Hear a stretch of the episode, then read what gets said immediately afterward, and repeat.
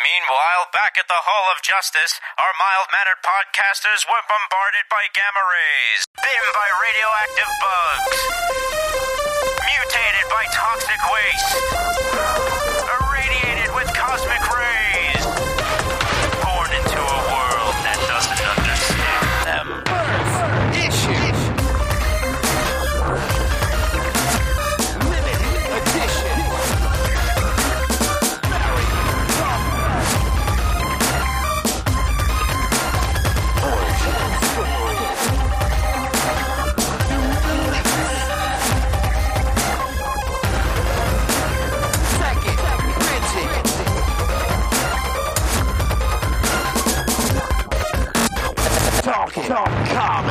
Hello, everybody, and welcome back to the Talking Comics Podcast. It is Wednesday, September 7th, 2022, and you're listening to episode number 563.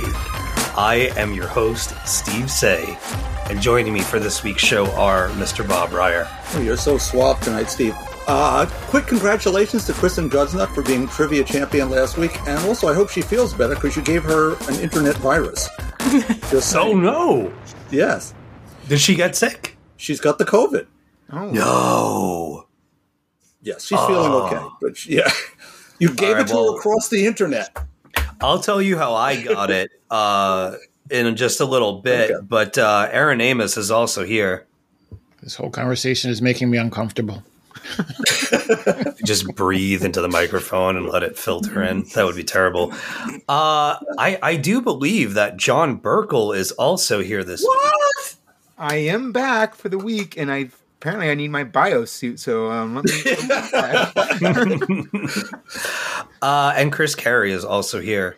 Hi, don't get me sick. I got to be best man at Damien and John's wedding soon. So yes, You got plenty of time. Oh, man. it's it's started already. Uh, So, so if you if you look at the diagram of what happened to Bronwyn and I, you can uh, trace it all the way back to Mister Harry Styles, who has been okay, I I'm gotta sorry. this.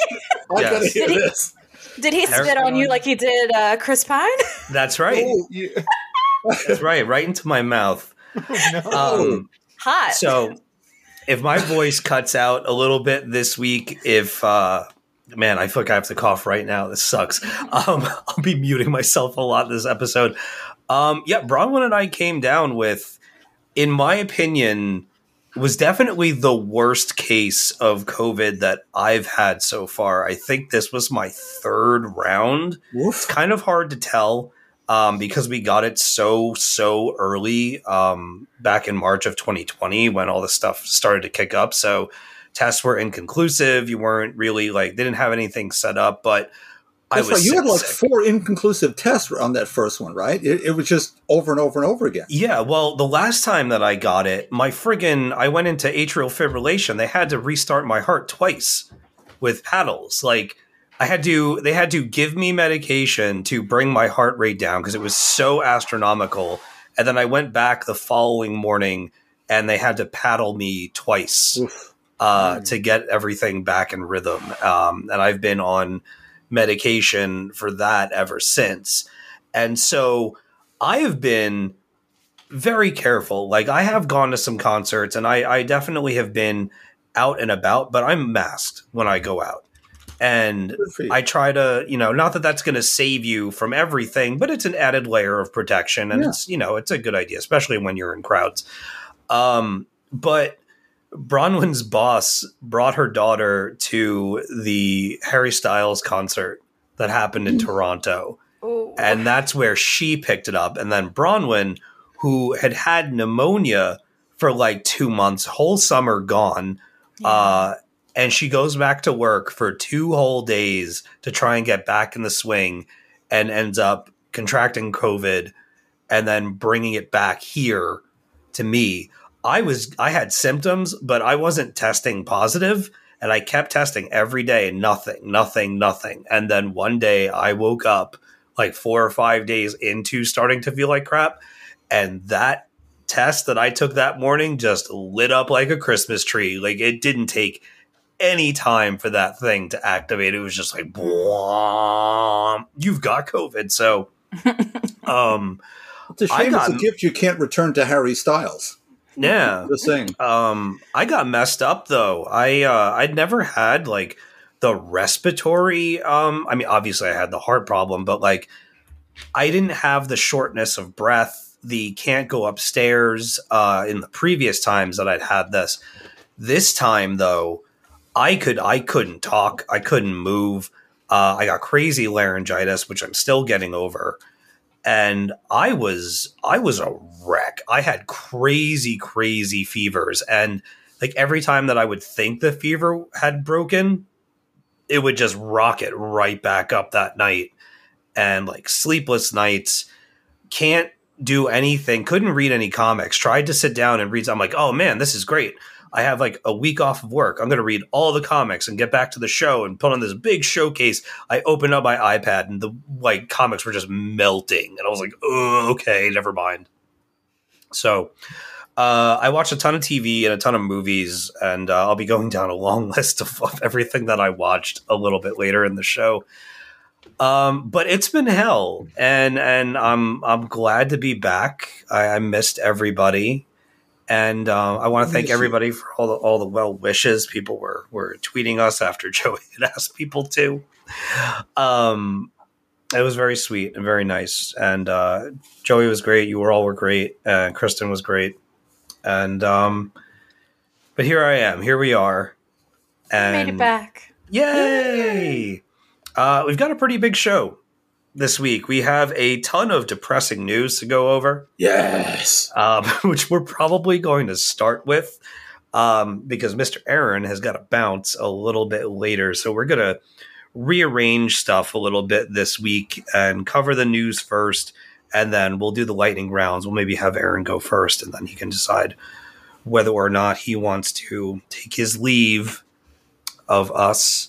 But um, I'm looking at this list. There are tons of comics on this list, and like I said, lots of movies and TV. Um, I'll do try to try to do quick hits for a lot of them, but I think some of them are worth talking about.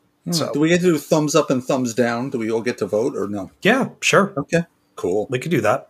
Um, and there's a lot of crossover for people that have seen stuff too. So um, it's cool. All right, uh, let's get into the news. So coming out of Popverse, um, we all knew this was going to happen. Uh, DC Fandom 2022 is not happening. Shocking. Imagine that. Yeah. um, so this is unfortunate, uh, I think, because I'll be honest with you, I didn't think much of DC Fandom when they first announced it. Uh, I kind of poo pooed the whole thing and I was like, yeah, you know, whatever. This is just another day I'm going to have to work on my day off. This sucks. And then that first year specifically, they came out swinging and that thing was well organized and it was fun. Uh, and it really like it showcased a lot of the diversity over at DC. Uh, and it got me genuinely excited for a lot of things. yeah. what? Diversity? Wow. Well, ba- I'm talking about a couple of years ago. I know. That's why it's funny. Yeah, no. Unfortunately, we'll get to another story Yeah. where uh, they talk about how they're they're slashing and burning a lot of stuff over at uh, Warner Brothers Discovery. But I like I, I like DC fandom, and I think it I think it sucks and is very telling that there is no there's nothing to talk about. There is nothing to show. Uh, everything that maybe would have been a part of this thing this year has either been scrapped or is just nowhere in its production do they have materials that are ready for when the show is supposed to come around annually. Yeah. Um, I think they were worried that DC fandom would be more drama than the Don't Worry, Darling premiere has been. wow. no- Oh my you, God. Can you summarize that for me quickly? Yes, I can, but it's Serious it's thing. gonna. Oh my god, prepare yourself. It's Can gonna you sound like Mark Twain Pine to me. I can, I can in so much detail, but I will try to be brief. Okay, the short version, as the internet has been able to determine it. So, take of this make of it what you will. What we all believe to be true is that originally this movie had Shia LaBeouf starring with Florence Pugh, but then he was fired because of the abuse stuff. And she then hired Harry Styles, who the rumor is she cheated on her husband with, and then paid him more than Florence Pugh, even though he's not a real actor. And apparently, after this week, we learned doesn't know what a movie is. I'll get to that later. I like Harry Styles, to be clear, but it was a shitty thing to do. This is the And- guy that gave me COVID. He's the guy that gave you Yes. COVID. He, he's at the center of this, Steve. Um, Harry So, Styles, damn I you. mean, Six honest, degrees of Harry Styles. it's wild. And uh so Olivia Wilde apparently like supposedly was making this really feminist movie, but then she's done all of her promoting of it by talking about Harry Styles going down on Florence Pugh. And Florence Pugh is mad about that and didn't like that that was her focus and also was mad that she's getting paid less than Harry Styles and her. now is right is not talking to the director and co-star of the movie. Yes. didn't she also? So- didn't she also back Shia LaBeouf? LaBeouf? Uh, Olivia Wilde has been. I almost said has been wilding out. Um, it's unclear. Publicly, she didn't, but apparently, privately, she begged him to come back.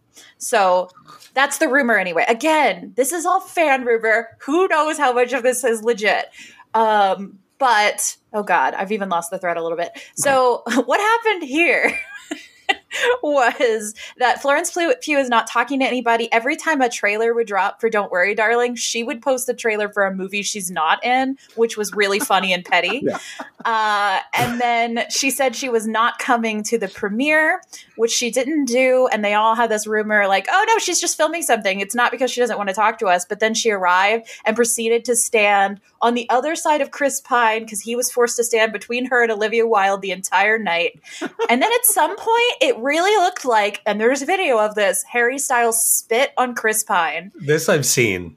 Probably that's not really what happened, but it sure Yo, looks like yo, that's what if- happened. If Chris Pine comes down with COVID, We'll know. We'll, we'll know. know for we'll know for real.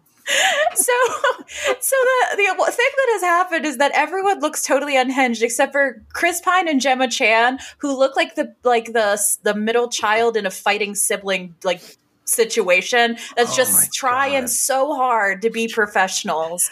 And every interview that uh, Harry Styles has done, he sounds like he is high as fuck. It's so funny. You've got to go listen to them. He tries to describe what a movie is at one point, and if you've seen that meme going around of Chris Pine's face looking like horribly confused and out of it and angry, it's from Harry Potter, Harry Styles describing what a movie is. I think I've seen video of Chris Pine just kind of like disconnecting. And yeah, he's just dissociating. Just he's in a different world, and it's because Harry Styles said it's like a real movie. You know, like a movie you go to theaters for, like a theater movie, a movie you see in theaters. You know what I mean? Yes, Wow. Harry. Yeah, it's not I one of your want some. videos. Yeah, thanks, Harry. I want some of what Harry's got. I know. Yeah, of what he's having. And as far as I can tell, that is the drama with Don't Worry, Darling. Man, you know, imagine being DC and being like, what are we going to do? And then Money Person goes, well, we only have enough money to market two movies this year. So what have we got and what do we want to choose?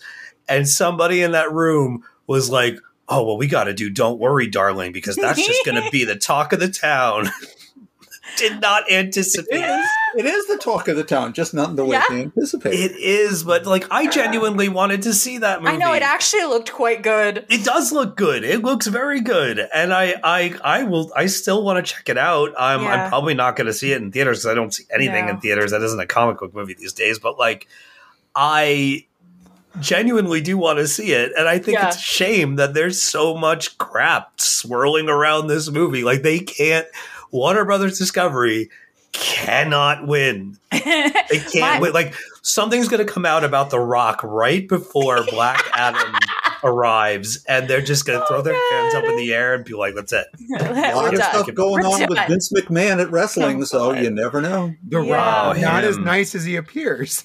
Oh no. Ugh. Oh, Um. Yeah. Anyway, I'm, I'm all in, I'm all in for Florence Pugh, whatever she Yes. she does. That's and that's this has made me this has made me love uh, Chris Pine even more. He Yeah. continues to come out of this stuff looking clean, and I love it. Good for him. So they should make their own movie together. Go off and make They a movie should. together. She Yeah. can be in Star Trek 4. Come on. Yes, do it, do it. as a man who clearly appreciates shoes with no socks, yeah, Chris Pine is is possibly the best Chris. I love Chris his Pine's. Chris Pine said, "I love the cottagecore lesbian aesthetic, and I'm going to have it from now on." And he's great at it. So We've been walking around with the feminine mystique and just kind of chilling. It's like Chris Pine has found himself. Chris This Pine is every. He's perfect, and I mm. love him. Yeah. he's All right. everything we needed. This is all to say that DC fandom fandom 2022 yeah. is not happening. So relevant. We're Uh, doing everything in our power not to talk about DC. No, no, no. We got we got plenty of DC talk. What Yes, I want to know is Aaron. I want to know if you're going to miss DC fandom. What do you think about this thing? I'm fine with it, to be honest with you. Uh, I don't think anyone, I'll be 100% honest, I don't think after the crap storm that we've seen these last couple of, I don't know, seems like eons with whole Warner Brothers, I could be, I'll be honest, I, I wasn't too excited about anything it would have to say anyway. So I'm, I'm fine with it going away. Um, You Mhm. know, just Yeah. get your act together. Do whatever it is you're going to do, and let us decide whether or not we care, and then you know let us all move on. Do you More- think it's going to come back?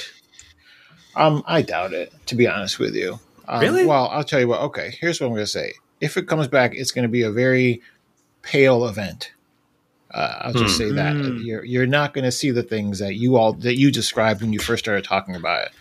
You're going to see a very Superman, Batman heavy uh, scenario that really doesn't take aim at discussing anything diverse or, or talking about the growth of the organization. It's going to be status quo and what makes us money. They're going to Yeah. cut down a lot of things, similar to what they said about, you know, the whole Warner Brothers thing said about uh, HBO Max. We're not focused on qua- quantity. We're focused on quality, and we're going to remove things, and we're going to do this and do that. And also, I don't think they're going to open themselves. To be very honest, I don't think they're ingratiating themselves to the the creative community which is another thing. I, I suspect they probably felt like we won't get enough people or a whole lot of people who are going to agree to do this. Um, and then I don't think that they are really going to open themselves up to the type of criticism that they know they get when they come back and they're only pushing those, I don't want to say top tier, but those things that you know are going to be aimed at the dude bros, as you would say, um, and not and not going furthering that path of trying to figure out how to make it a more diverse a more diverse organization a more diverse offering to the media.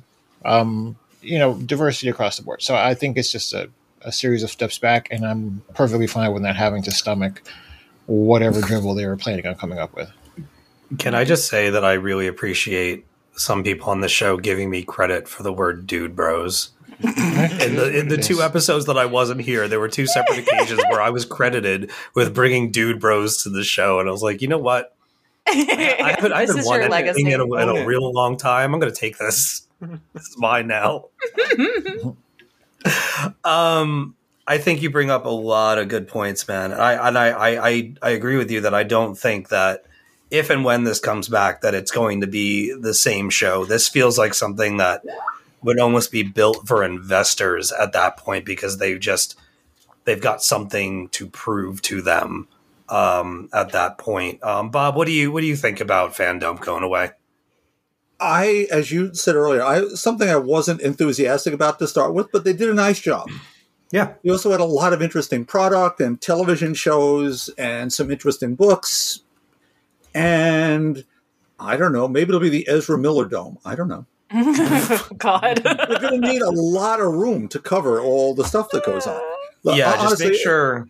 Go it- ahead. No, I was just going to say, it's just what Aaron is saying. What, what product can they put out there? What questions can they possibly answer in any sort of positive way at this point?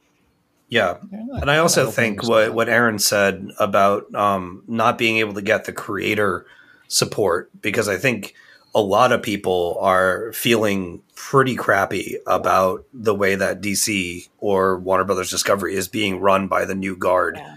and you know a lot of people were fired. Um, they're changing the skin color of the company practically with a lot of the moves that they're making. Yeah. Um, yeah, the the Dan Lin stuff we'll talk about in a little bit, but um, yeah, I don't know where Zaslav is going with the direction of this company, but nothing about it has been good. Nothing about it has instilled confidence, so that when this fandom news dropped, I was like, well, of course they're not doing it. Um, Chris, where are you at with fandom? Did you ever watch it? No, I didn't watch it. I, I rarely watch anything like that. I honestly lived off your snaps updating me about what was happening for the last one. um, but you know, it, it is sad only because of what it represents. I feel like you know I'm a DC Comics main, you know, not as much of Marvel, and it's just sad to be that right now. I'm gonna have to jump ship probably. Get uh get aboard the the good ship webtoon. Yeah, and, uh, yeah. Don't worry about all this other drama. Exactly. We're gonna slowly become the X Men outsiders. Just watch. Uh, John, are you a fan of the fandom? I think I watched the first one. It was very, and it felt very pandemic-y. Like this was something that was catered to the internet, to the fans, and it was, and it very much filled a void we all needed at that time. Yeah. I don't think I watched last year's, and this year, like everybody says, I don't, I don't think that they know, they don't know their direction. So how are they going to hold an event where they talk about their direction and with the way they're they are cutting films and they are moving films and by moving films you can't see me but i'm using quotes which means i think that they're going to die um like i will be shocked if we see some of these things so i think it's probably for the best until they figure out what they want to do i would like to see something from the publishing line because there are some interesting books on the horizon but you can't do something like this just for the comics No. Um, yeah, I mean, th- th- in my opinion, fandom years one and two were very different. Um, something happened to the scheduling uh, that second year where they broke a lot of the show up.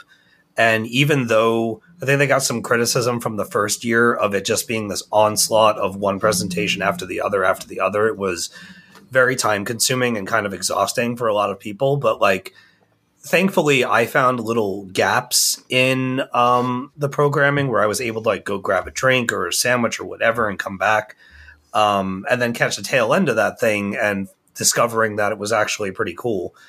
But um, yeah, there's just there's nothing there's nothing to talk about beyond Shazam and Black Adam and I just don't know how excited people are for those movies. I am excited for not care. Shazam. I know will you fi- are. I love Shazam. I love him. I forget who Black Adam is like every five seconds though, so I get that. All right, let's um let's let's move it along here for some of these other stories. Um, there was a big story in Variety, basically about the state of uh, DC and trying to like what is their strategy when they're looking for a Kevin Feige like figure head honcho to reboot the universe with this ten year plan that's very akin to Marvel's MCU. Um, just totally aping off of them and and not being shy about it um, which I guess good on them to a point, um, at least for coming clean about their their intentions.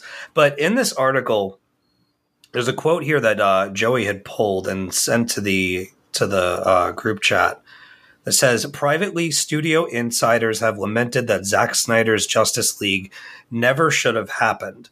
Rather than quiet the unceasing online campaigning uh, to release the Snyder Cut, the four hour HBO Max feature only further entrenched the vocal and extremely online Snyderverse fan base in opposition to the leadership at the studio in general and at DC in particular. Can anybody give me an I told you so? Um, I mean, duh, right? Like to to an extent that Yeah. it was v- a very. mm. Um, who else has an opinion about this? I, I think, I, move on and then go backwards and that's what they did yeah. but even at the mm-hmm. publishing side, I think that they they tried with the DCU, the the the younger books, where they, we did Gotham Academy and the Batgirl mm-hmm. Burnside, and they Yeah. were trying to do some lighter tone things. and then went right back, canceled all this stuff, went right back to darker, gritty, muscular, teeth gritting comics. Lots of them. Mm-hmm. Yeah. Lots of mm-hmm. death and destruction, battling and stuff. And that's that's the vibe. And sadly, when they, they do break through, they don't learn the lesson of Shazam, Aquaman, Wonder Woman. And Yeah. wow, here are things that everyone can like, and not just our dude bros. Thank you, Steve. You're welcome. And we- we can do something a little different in tone that may make a difference in our publishing and movies and television, everything else. Wh- Why can't there be more things like Shazam or Stargirl for that matter? Yeah. Mhm. They they never let anything play out. They just- Exactly. they always revert back to their core idea, and it and they if they they'll never take a risk. You know, Marvel Marvel is full of risks, and some of them landed, and some of them are are are niche. Like some people like them, but not everybody likes them. But DC, as soon as they get one iota that this isn't going to work, they scrap everything. And the only reason they mm-hmm. went back to the the Snyder is because they felt that there was an online call for it, and maybe they could reboot that. But then we found out most of the people online weren't real people They're robots. for it Right. and and they just they can't get out of their way they have leadership that is just so 1980s mindset of what movies are supposed to be and who is supposed to be the star and not the star and they won't take a risk i i i will be shocked if aquaman and shazam actually make it to theaters hmm. I think they're gonna. I think they're gonna slash and burn the whole thing. They're gonna try and hire somebody to be the new creative director, and you are gonna try and whitewash everything back to Superman, Man of Steel, and you're gonna do a lot of Jesus Christ poses with oh, Superman. God. and, gonna- More of that. and- and then you're gonna, you know, you're gonna get some haggard older Batman, and you're just gonna do what you already did, and and and that just frustrates me. And I have, I will go to these movies. I will be, I, if it's good, I will applaud it. But I really have no interest in Zaslav and what Yeah. they're going to do with DC right now because they don't know. I feel like he just wants to make movies that are movies, you know, the kind you go see in a theater. That's Yeah, what I those feel like kind. he wants. Those are my favorite kind of movie. Okay, Mr. Styles. Just, you know, the kind you see on the screen. Look, if you're not going to share your stash, you can't go around talking about movies on our show. um, all right, listen, I think instead of going around the table for every one of these stories, because we got a lot of stuff to get to, um, just feel free to hop in uh, on the conversation while we're talking about it. I'm not gonna I'm not gonna call everybody out uh, every story. Um, but we'll we'll move on to the next DC uh, hit because they keep coming. Um, so today they announced that uh, their search for for a DC chief, like I said, a, a Kevin Feige like figure. They thought they found somebody in producer Dan Lin, uh, but it appears that Lin is no longer uh, in contention for the role, and it has something to do with Rideback, um, Rideback Rise Studios, which is um, Lin's production company and a nonprofit that he's involved in, and so they're saying that it gets dicey when it comes to salary because of the other business ventures that he's involved in, and hmm How many They- cult leaders are they still paying? Yeah, yeah. Just you can saying. get more than one paycheck. Yeah. Possible. I th- I don't know. I honestly don't know what to think of this. I know what I want like to think of this, and I know what I want to say, but I don't know that I want to say it on the show. Sounds like bullshit to me. Could it be who he is and what he looks like in a Yeah, mirror? yeah, yeah, a little bit. I, Could I it feel be like uh, a little racism? I, I feel like David Zaslav woke up one morning and realized that Dan Lin wasn't white, and he was like, "Oh shit!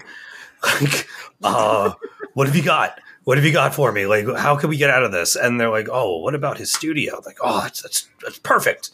It's Yeah. perfect." Just give me a Um, point. Yeah, no. this is unfortunate. I mean, there are a lot of people out there that can fill this role. And if it legitimately didn't work out, because sometimes these things just don't work out, and it is just what they say it is, but um, I'll be very curious to see the next article of like DC has found their new chief, and uh, and it Mhm. ends up being whoever it's going to be. I'll I'll be I'll be watching for that. Grant Morrison. Oof. No way. It'll be someone who looks Todd like Grant Phillips. Morrison. I'll bet you on that.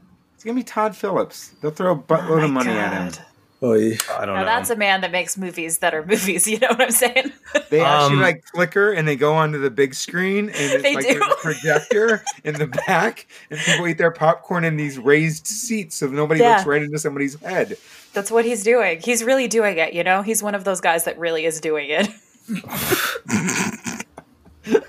yeah. So this Thank is you, John. I missed you, Chris. I missed you too.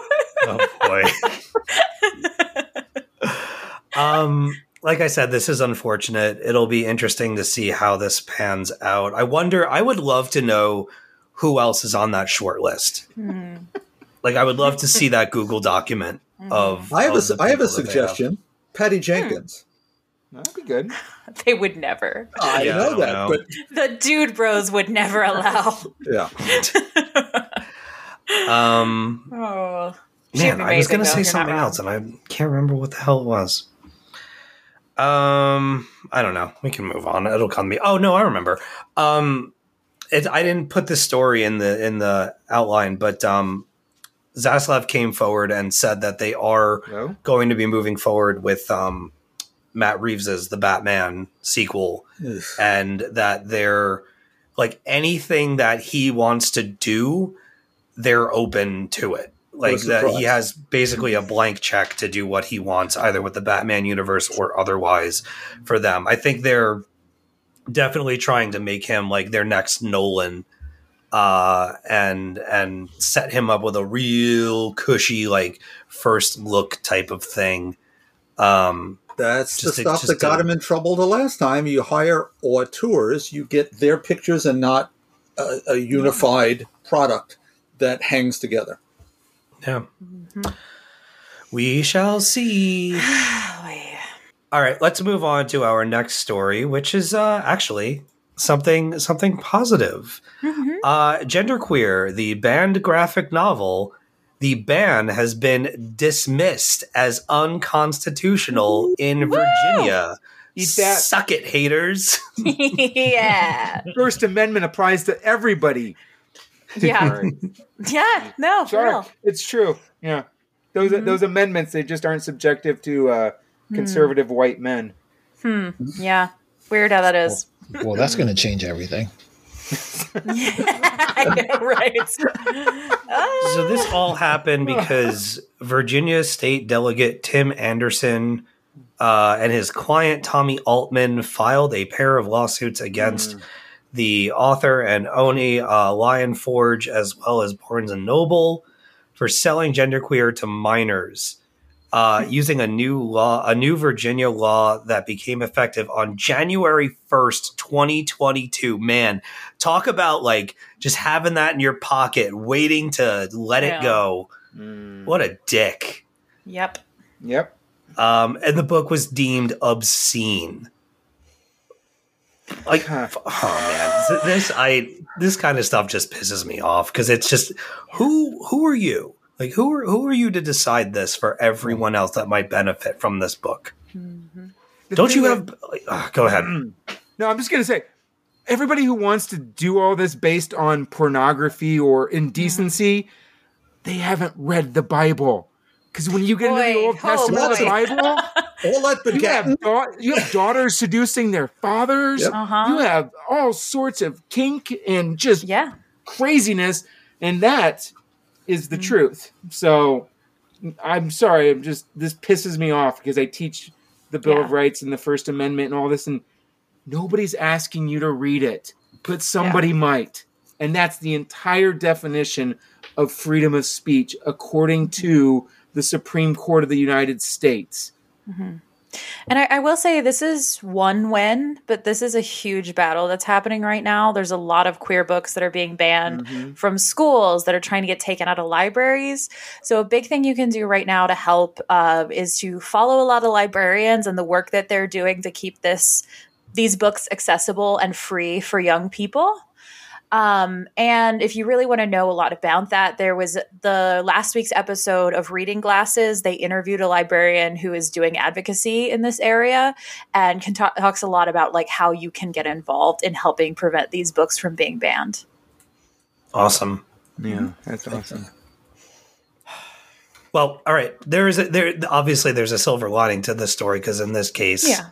the book was unbanned, which Yeah. is uh, quite nice. It's rare, and that's awesome. Yes. Um, back to Negative Town. Good lord. Here we go.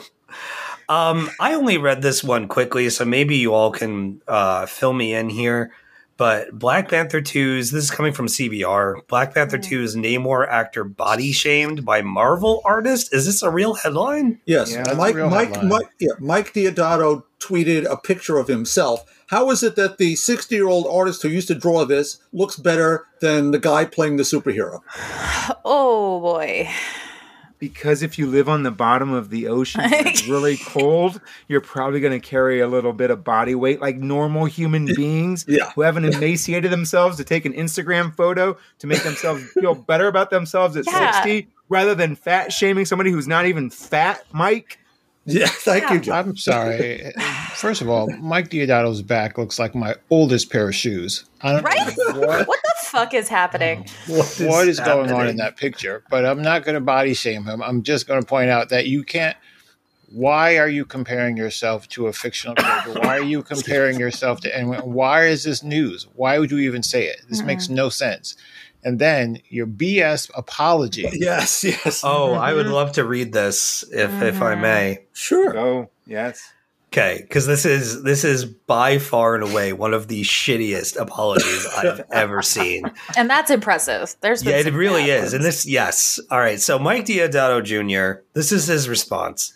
I recently made a joke about the appearance of a comic book character on screen that got out of hand because of internet haters. That's right. So that's right. Us. That's what it was for. so let me clarify. I was mocking the comic book character because that's just so much better, Mike, not the actor. It could be CGI, a Muppet or a robot there. I was targeting. I was targeting a fictional character misspelled uh, in a movie, not a person in real life. I had no idea who the actor uh, nor uh, who. Oh God, I had no idea who was the actor nor his ethnicity. Proofread, buddy. Uh, Mm-hmm. you can tell it- this is the artist, not a writer. it wouldn't change a thing for me, even if he was from Brazil like myself. So the accusations of me being racist are just dumb. It was not my intention to hurt anyone's feelings, especially the actor in question couldn't even bother to learn his name, who I am sure will do a great job with the character. Back to the drawing board with pants this time. No one How cares. cute. How he sure cute. he sure Here's did show thing. his ass, and I don't mean the photo. So here's the thing. What is most disturbing about that apology mm-hmm. is that he didn't understand that race wasn't even the only horrible mm-hmm. thing Yeah. he said that he that in, in, get involved in that statement. Yeah. That even if you remove race from the scenario, it's still a pretty crappy statement to make that Yes. you probably make it with your friends, make it if you're in, you know, if you're all just sitting around having beers, but you put it in a medium that you knew people could, could access and you know the society that we're in. So I no longer claim, you know, or accept this crap about people Mhm. misinterpret it. You put it out there for people to interpret however they want. So accept that people realize you're an idiot Mm-hmm. and just move on. Don't respond. Just take your lumps and let people and let people decide for themselves who you are. Because you're giving them all the fic- you give, you're giving them all the all the all, all the information they need. You know what? I always say it. It's just like Maya Angelou said: when people tell you who they are, believe them. Yeah. Yeah. Period. Yep.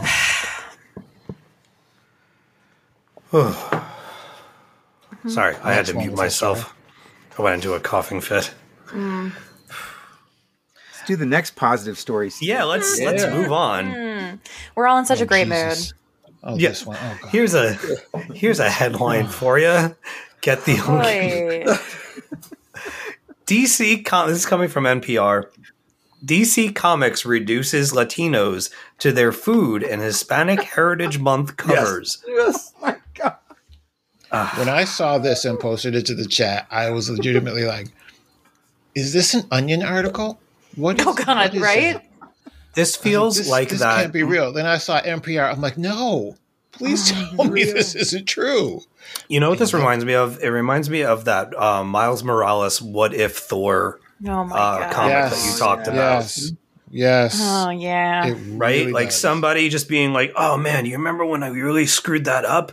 What if we did it again, man?" what if we lead For a whole month. Yeah. Yeah. Oh gosh. Oh boy. But These they fixed the. Kyle Rayner cover. and they thought they were done. No, Oh god. no, you're not. Let's let's have characters walk up to food trucks, please. And is he really carrying a bag from his local bodega? He sure He is. is. Yeah, he is. He sure is. All right. That's what's happening. Yep. Oh god. I'm out. I'm It's just Yikes. it's it's uh you have to wonder who signs off on these things. Uh Zaslav? Just so you I know. Yeah, I, but does he three though? Like, I don't think this one makes it to his desk, which That's makes fair. it even worse. yeah. So This Jim- is at Jim every Lee? level of the company. the fish rots at the head, John. Yes, true. is this um, Bob Harras? This is Bob Jim Harras. isn't Jim? Lee, maybe you said Bob, right? Yeah. He's in charge, but it could be Harras. Harras Didn't is let it get editor in above chief him. still, isn't he? Yeah. I'm sorry, Man. but I'm going to say no less than ten people have to see these things before Oh, it yeah. makes its way Yeah. to the light. So of many day. people. I give nobody a break. Yeah, how about the artists Yeah. themselves? Doesn't it strike you as insulting when you're drawing that?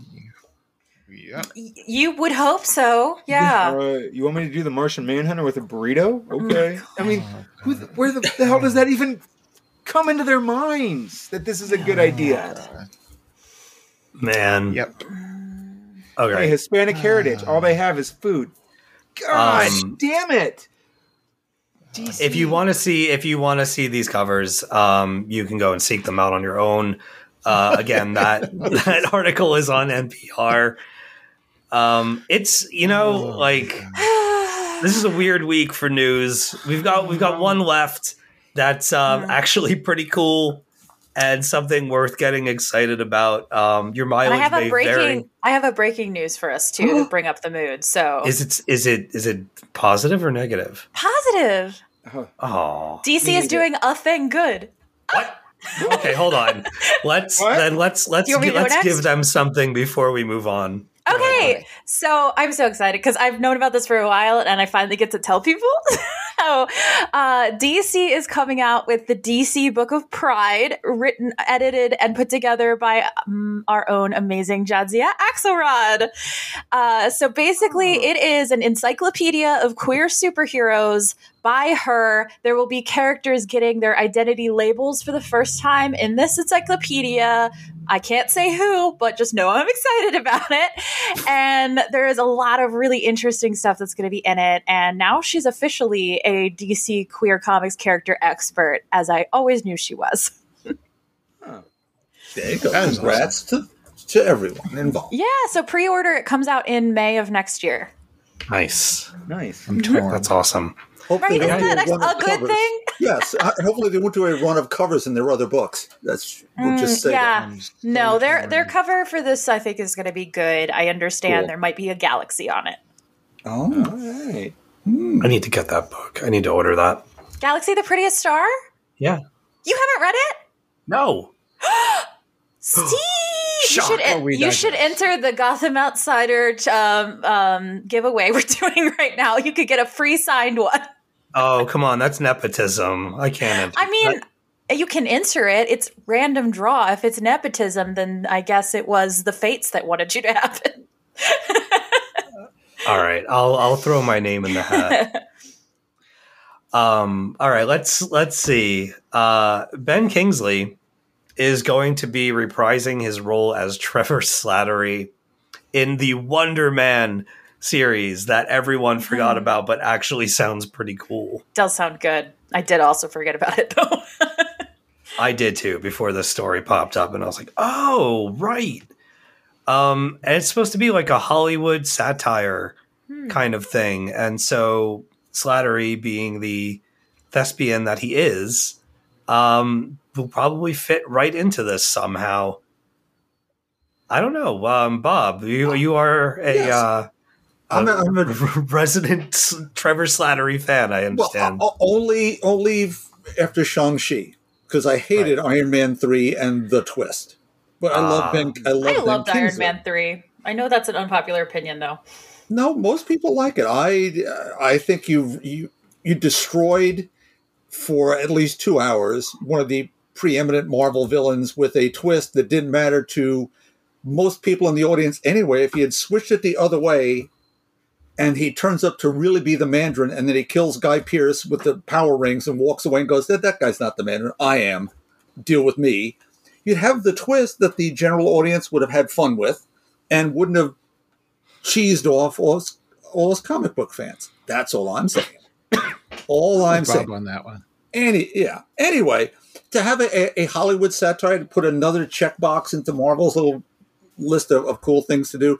Absolutely. Is Nathan Fillion still attached? to Wonder Wonder, Man. Man? I He had don't been when they were first. so. He I think that doesn't- was a fan casting. Okay. Yeah, he's Too still bad. busy with the rookie. What's that? Showing Where he's, in, where he's a It's a cop show. rook- Yeah. Oh, oh, geez. I'd Yeah. rather have him be Wonder Man. Same. Um, man, I haven't seen Nathan Fillion in anything in ages. Go home and watch Slither. That's a great movie. Yes, it is. I love Slither. It's a good movie. Okay. Um, so that's it. Ben Kingsley's coming back, and DC's got some work to do. Is he bringing Morris with him? I hope so. Um, maybe. Good. we can only I, hope. yeah, I would hope so. Depends on Um, the CGI budget. Yeah. Missed opportunities. Um, all right, let's move on. I guess uh, away from news and into some stormy weather. Lightning rounds. Aaron, do you still want to go first? It is only eight thirty. Sure. Yeah, let's get it done. All right, Let's get her done. you've had enough already. no. All right. I'm worn out. All right. that whole news section, I'm just worn out. It was really tiring. God. Let me angrily walk through my books now. But, yeah. You know, we'll do that. So we ready? All right, here we go. So I got, I guess, technically, I'm just going to say three sections here. Uh, so the first book, um, well, let me also say all three of these are books that I acquired at FlameCon. So I'm, I'm going through that Woo! stash. And so I was actually pretty happy to be able to sit down and go through all those. So the first one, I'm going to be super quick about all these. The first one, The Deadliest Bouquet. Um, this recently just came, I think this just came out in August, actually, as a matter of fact. Uh, Erica Schultz, I'm going to read the entire creative team. Erica Schultz, I think it's Carola Borelli, Gab Contreras, Tom Chu, Kevin Wanda, and James Emmett, the editor. James Emmett is who I met at FlameCon, who gave me the whole backstory here. So, you know, if you're listening, James, good on you.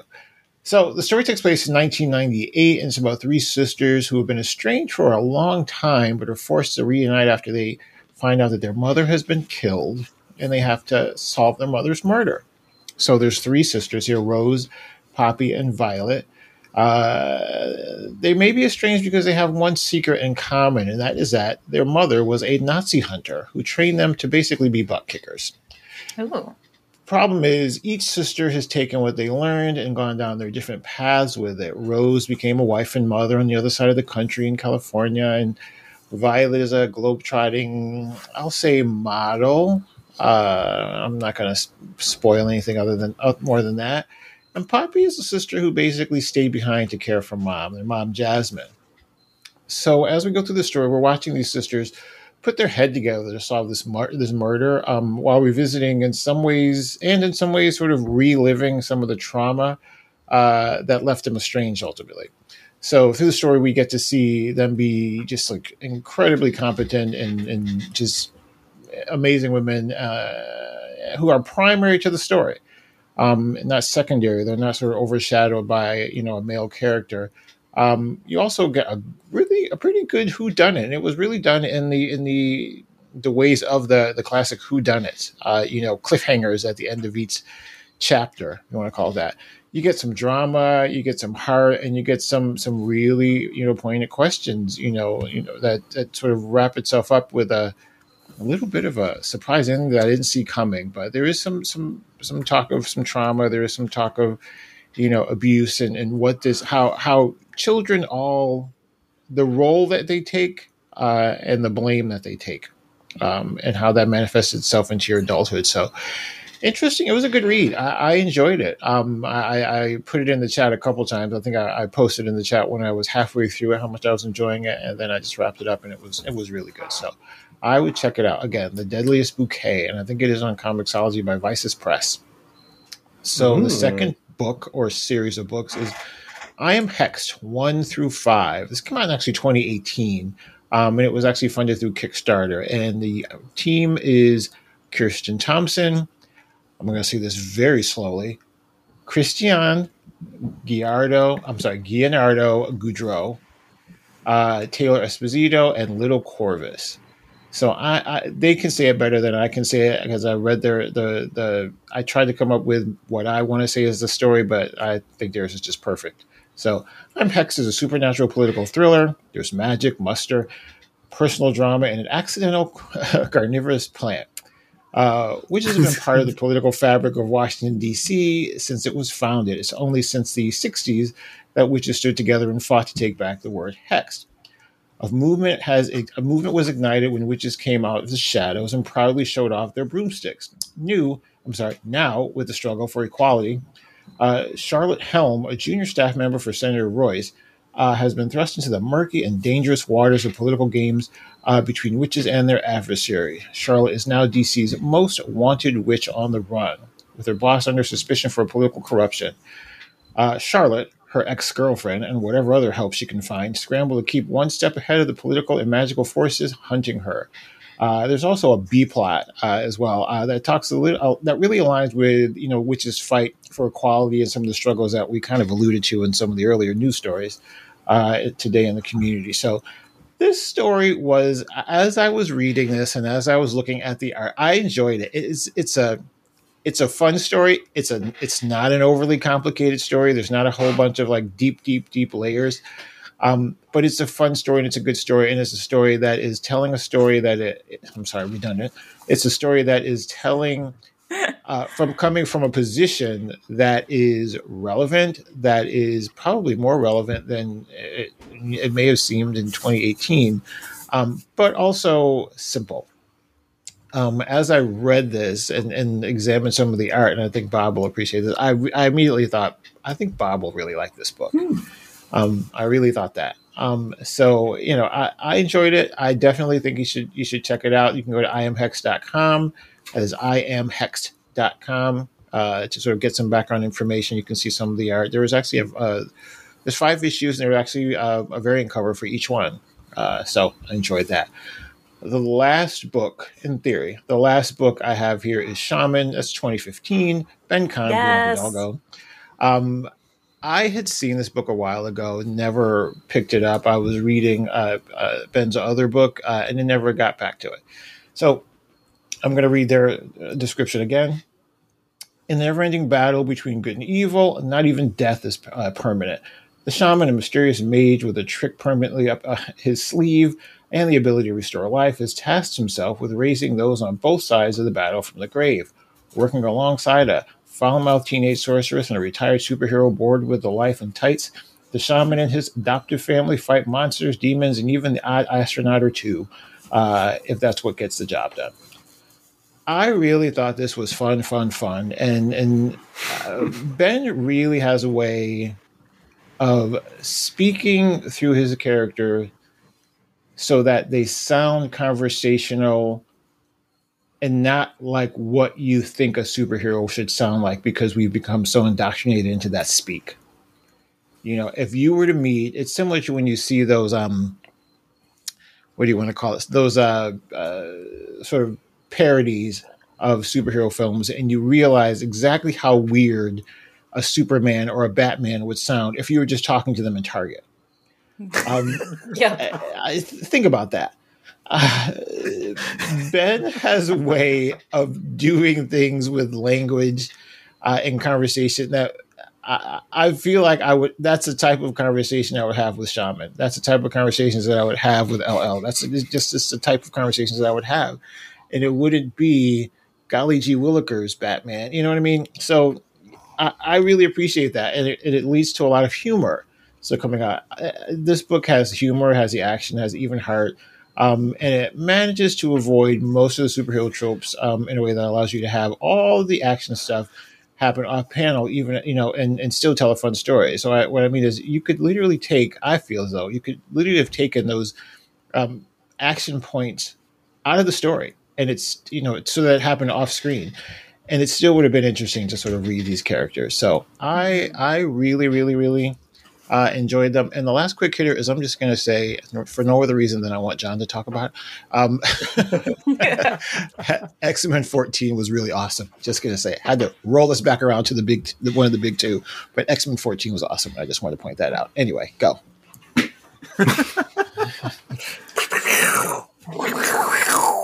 All I can think about now, I was trying to come up with some questions about your books, but now that you've put like Batman going to Walmart in my head, it's all I can think about are Think different it. things that he I would want, be asking for. I I wanted that image for the episode, Steve.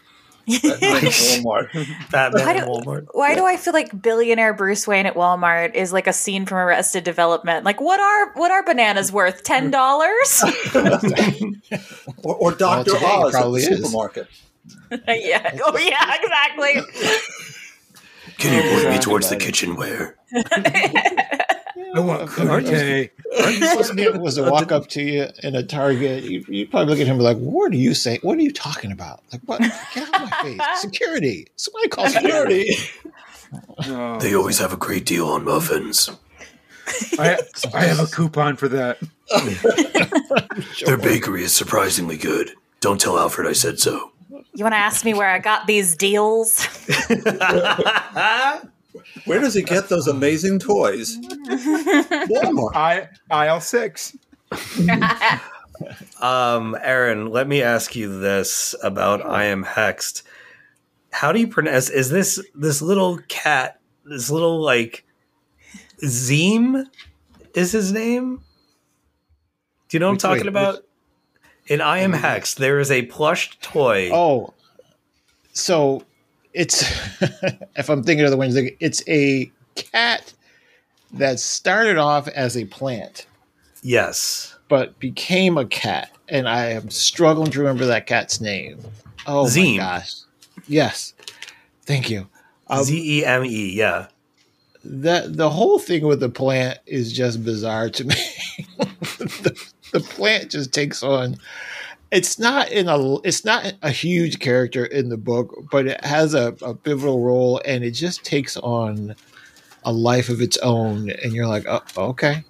this Okay, feels she- like she a candle candle lit to Pokemon. Just to just to throw it in there, because this looks like a Pokemon like through and through. It's absolutely adorable. I want It's to a pet it. super, It's just a super fun, fun little. It was so quick and just so.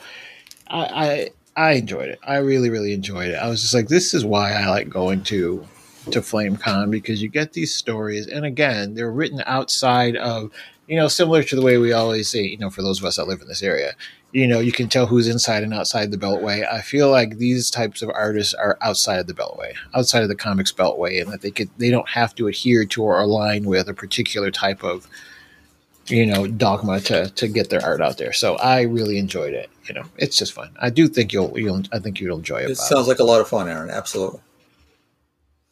Looks fantastic. Um, what was the other thing I was going to ask you? Deadliest bouquet. Yeah, that. Um, I mean, that's all out now, so that'll probably be Yeah. collected soon. Um, you got me on that one. I definitely It ended is. up- I got. I. I read Oh, is it collected? It's in a. It's in a trade. Yeah, I bought it. In a trade. Oh, okay. I didn't see that when I was looking for it before while you were talking. I wonder if it was only. Hmm, I wonder if it was just Ah, at could be exclusive, But yeah, I bought it in a. Yeah, I, I have it as a trade.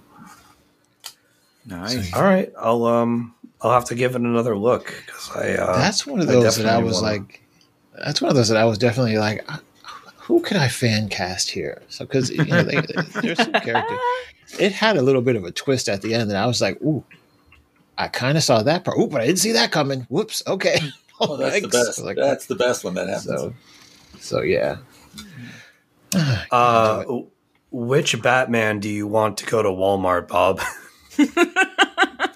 I, I think it should be Christian Bale because he'd be the most not Walmart of the bunch. Okay. If I'm if I was going to pick I feel one, like yeah. I could see Adam West in Walmart any day. absolutely. Oh yeah, hundred percent. Oh god, Do you think Alfred does all the shopping? hundred percent. Maybe you should. Yeah. Maybe you should be Alfred and, does. and Harriet.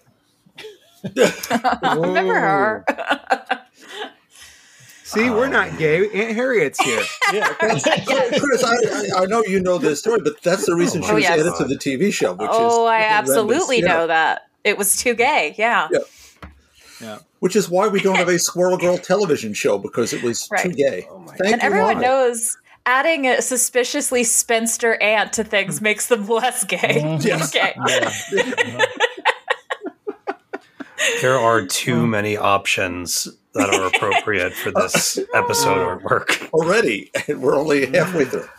Oh, I mean, I'm, I'm making it X Men now. 14. X X Men Yes. 14. It- I was actually going to talk about it later, but damn, that Oh, was go a good ahead. issue. That was so much fun. I just, from beginning to end, it's just fun. You got Iceman saving the world. Um, you got newspaper wanting to de-gay him. Yep. And it's like, no, No. no, we're going to tell this story. We have a gay mutant superhero who saved the Earth from extinction. And it's like, this is so good. And then the last three pages with Cyclops. Oh, I love it. I love it. My such a fun issue. favorite part, my favorite part, and the Cyclops imagery is amazing, by the way. My favorite part is the, it, and it almost, I'm not even kidding, it almost made me misty, was the Mm-hmm. image of Bobby and Angelica high fiving Yeah. on their way down. It gave me every bit of Spider Man and his amazing friends vibes, and I wanted to get a big bowl Oh, of sugary God. cereal and sit Yeah. and read the book again just to like complete the the circle. They could have just had, they could have just had Spider Man and Miss Kitty fly through. The- Basically, in the background. Awesome. Yes. I was just like, this Oh. is everything I needed in an X Men book right now. Just to see them high five and use Yeah. their powers in that way, just literally to. By the way, saving the Earth from an extinct, extinction level event was just their side project. They had more important things to do. That was, That's a hell of a side project. I'm saying. that was literally saving the planet from an extinction level event. It's like, all right, we have this other thing to do with the Eternals, but we got to make this stop first and save the planet, and then we'll get back to that. All right, so here we're. That's to it. exactly how it was. It was like- so I was like, I love this. I love this. I love that Jean Grey is basically. I mean, she's basically a god now. Yes. I mean, to be honest, Yeah. she's Yep. there's basically nothing she can't do. Um, just it's amazing. I just the the Larraz art. It just it's it's perfect for the story. And yeah, that those last pages of Cyclops, mm. basically walking up to you know Mister Man, Mr. Man. being Yeah. like you know, like you don't want to do that. And don't The let only person who judges again. me is my wife. Basically, he's basically like, "And you don't want me to come back here again.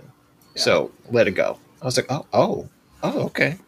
There you have it. So yeah, get on that. Just saying. All right, I'm done. Who was our creative wait, team on this masterpiece, by the way? I don't think we. On X Men, Uh, Gerry Duggan, 14. an X Men. Okay. Gerry, Yep. Gerry Uh, Duggan and Jerry C.F. Villa. Nice. Is it isn't uh, Sam Villa now a was uh, Young Guns exclusive? Oh, I Oh, I I think know. that came out today, along with Elena Casagrande. Oh, did they name? They named the new. They new. named their new Stormbreakers. Yep. Oh wow. Oh, I didn't see that. I think they just did it this afternoon. Yeah, when I saw Is it Elena Small exclusive Casagrande yes, contracts. and Mr. Well, we're already talking about it. So who is who is named? This is the um. This I is like the don't have it. prophetic Young Guns thing. Yes, I don't have it in front of me, but uh, Elena Hold on, Casagrande and CF Villa were at the top of the list, It's Oh. signed to exclusive deals um, with big projects Here. to come. Thank you, John. Uh, yeah, Oh, here I got it here on the somewhere. You got it? It's So El- it Elena here. Casagrande, Yeah. uh, Nic Klein, Jan Balza, uh, Bazaldua, Chris Allen, Martin Coccolo, Lucas Werneck, Federico Vincent- Vincentini, and CF Villa. So- Okay. It's very international. I am unfamiliar with a lot of those names. Um, Elena Casagrande, Black Widow, Nic Klein, Thor, uh, Jan Bazaldua is Legion of X, Chris Allen is on Miles Morales, Spider Man, um, Martin Coccolo is Hulk vs. Thor, Banner of War, uh, Lucas Werneck is Immortal X Men, uh, Federico Vincentini is X Deaths of Wolverine, and CF Villa is taking over X Men for Pepe Larraz because Larraz is going to go do some uh, Mark Millar verse Netflix money stuff for a while. Cool. All right. Interesting. I mean, that's cool. like the sound of it. Yeah. Yeah, Yeah.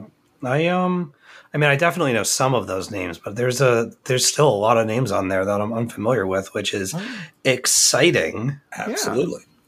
And only one of think- them's American. Everybody else is Italy, Germany, Mexico, Uruguay, Brazil, Italy, and another Mexico. That's great. Well, no one tell uh, No one no tell one tell DC. David No, Zaslav. this is Marvel. this is Marvel. Oh, that's true. That's true. I know. I was making No, a I'm joke. I was making a I'm- terrible joke. I was going along with your terrible joke. No, you weren't. You were kinda making a fool of me. You were You were making waiting, waiting for me to come back. The number one You one knew I was coming back go to onto the bench. show.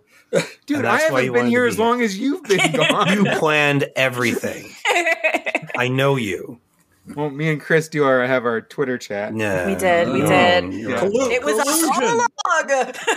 collusion, I say. It's the Skype channel that I wasn't invited to. I know No, all about we it. brought it Please, all it's. Twitter. We brought it all over to the group chat. It's all Colts all the time. It's all all the hard evidence is there. Oh lord. Mhm. All right. Um Chris, do you want to um jump in on Shaman um before Yeah. Aaron takes his leave? Yes, and before I get accused of nepotism a second time on this show, I actually read Shaman before I was friends with Ben Khan, um, and so I was a fan first, friend second. Wow. Uh, are you are you hipstering for Ben Khan right now? Yes, I am. I was into Ben Khan I was before I was friends Khan. with Ben Khan. oh man. but pretty much immediately before this was the comic i read and i was like they need to be my friend now so uh but truly i love shaman so much it is it is so clever it is so meta um I, I've talked, I've like done book talks on this so many times as I am unofficial PR for Ben Khan at this point. So I'm just obsessed with Shaman. So yeah, glad to hear it getting another shout out. Awesome. Mhm. Good stuff. All right, Aaron, what would you uh what would you like to I'll do? stick You want for a to little bit. hang out? Cool. Cool. Yeah. You'll just All right. call for me at some point and I'll be gone. That's going to make the, the show more fun. yes. You'll Well, never see me mystery. again. Teleports It's out. to be the mystery. Exactly. Make a game of it. yeah. Is he still Aaron- there? Is he still there? Is this on FanDuel? Can we bet this? Oh, I Hold did that to a meeting a couple weeks ago. I just went to the bathroom and I never went. Exactly. Here, check the check the chat real quick. Like the little girl on Family Matters. She went upstairs and never came back down. oh my god. That man goes to Walmart. That's so good. Uh, There was Oh another God. one with the, with his cape like drawn up, and I could I have like three really good options, Oh my god, I love it. but I do I do like this one. All right, Yeah, oh, that's Um, that's that's classic. 'Cause you got the low price sign and everything. Yeah, I'm- yeah. yeah, Oh, that's- good that's- times. Yeah, All right, we'll we'll use it. Yeah. Um, Bob, would you care to go next? Sure. All righty. Harley Quinn, the animated series, The Real Sidekicks of New Gotham Special, features stories by creators such as Tee Franklin Max Sarin on the wraparound. And you get T. and O'Neill Jones doing a, a great Vixen story. Alexis Corsano and Erica Henderson doing Batgirl. Those two are my favorites, and that's not to slight a fun Clayface tale by Connor Shin, Logan Faerber, Dr. Psycho by Jimmy Mosqueda and PJ Holden, and The Two Jokers by Jameson Borak and John McKell. The book is just a delight through and through. If you're a fan of the television show, this is the whole animated series set of books that Tee Franklin did. It's a lovely sidebar that really keeps the continuity going. And I'm going to say it's completely worth even this $9.99 price tag, which tells you something.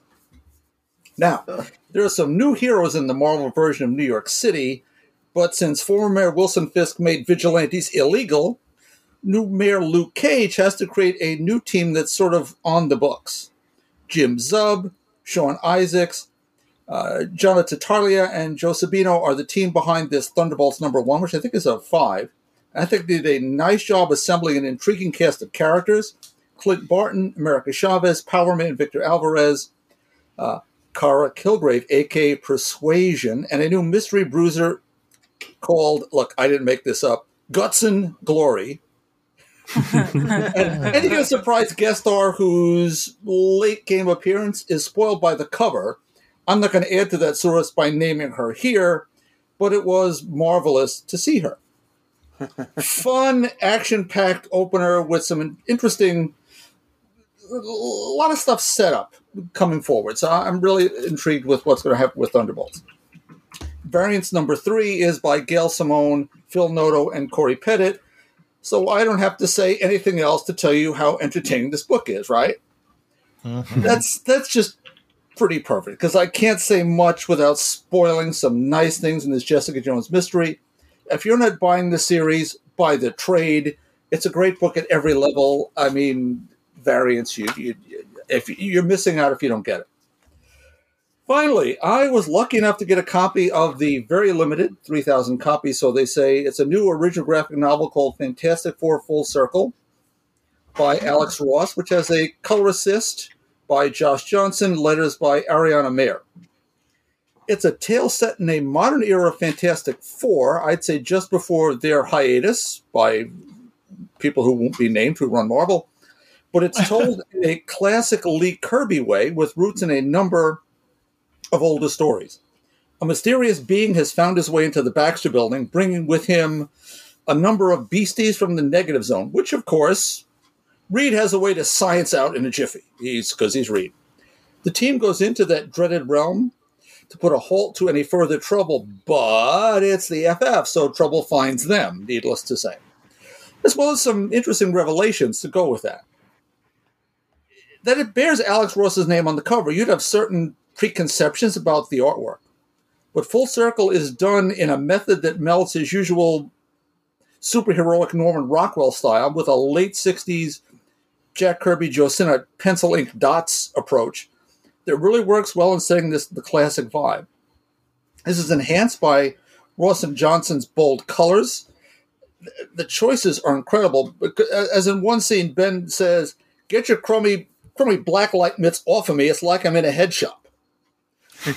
you're a fan of classic Marvel stuff, this is a must. Or might that be the easier thing to get, as most comic shops had their shipments allocated. Though the major e-tailers so far still say they have it, but I don't think that's going to last. It's, it's only like twenty four dollars. It is a wonderful presentation. It's Alex Ross, and he knows whereof he speaks and what he does. So that's it for me. Marvel is actually going to release their own version of it, so I Oh. think it'll become more accessible. Because I, I have a copy of this. I don't. I haven't read it yet, um, but I think that it was. This was printed by a, another company, Abrams comic art. Yep. right? And then Under Marvel's going to put out their own version. Oh boy, I think later. So this was very special. This this could have been the Fantastic Four. This was like the the He pitched this. Alex Ross started working on it, being thinking it was going to get greenlit. Yeah. and then it didn't. And so then he went back and did this. And yeah, I'm my plan is to sit down and read it this week sometime. But I I just I I went through it real quick. Everything you say is is dead. This is so beautiful. I can't wait to read it. Uh, yeah, the story itself it ties into Uh, okay, at a certain level, uh, people remember way, way back when I talked about this. It was, to me, the greatest single issue in Fantastic Four history. And I'll just leave it that. People should go look that up. They can look up the old episodes we talked about it. But Alex Ross really loves these characters and loves them in their classic form. But it's still, again, we're set in a more modern era because Sue mentions the children, plural. Mm-hmm. That becomes a little bit of a thing. And you have this. Alex Ross has a certain aesthetic. And again, as, as pointed out, everyone expects to see what we see on, on those covers he does. And they're some of my favorite things I've ever, as well as Kingdom Come and Marvels. But he wanted this to look like the Lee Kirby Fantastic Four and he manages somehow to blend the two together in a way that I didn't expect, honestly. And when you open it up and see it, now I'm gonna I'm gonna throw a name out that no one's gonna know, but he always uses models, and sometimes they're from movies and television. His Reed Richards is an actor named Gary Conway, who was in Land of the Giants back in the late mm-hmm. '60s, early '70s, I do know who exactly Yeah, you're talking exactly. about. and that's who he about. that's who he draws Reed as. Nice. It's like okay, yeah, oh, it, it it completely works, and if you know those old stories, it's great. You know what happened with the negative zone and so on. If you don't, it's still a marvelous adventure. Ah, I see what you did there. you like that, huh? I do like that. I like that so much that I am purchasing this right now. Yeah, I know Amazon had it, but Plant had it. I think Midtown still had it. Comixology has it on Oh. the site, so it's on. Ah, yeah, but I feel like this. No, no, this, this- is no, I'm just saying. Crack open the, the real book, and I, I have the one in the fa- the fantastic slipcase, no less. It's Yeah, only twenty two that's what mine bucks. Yeah, for the That's the. Marvel version.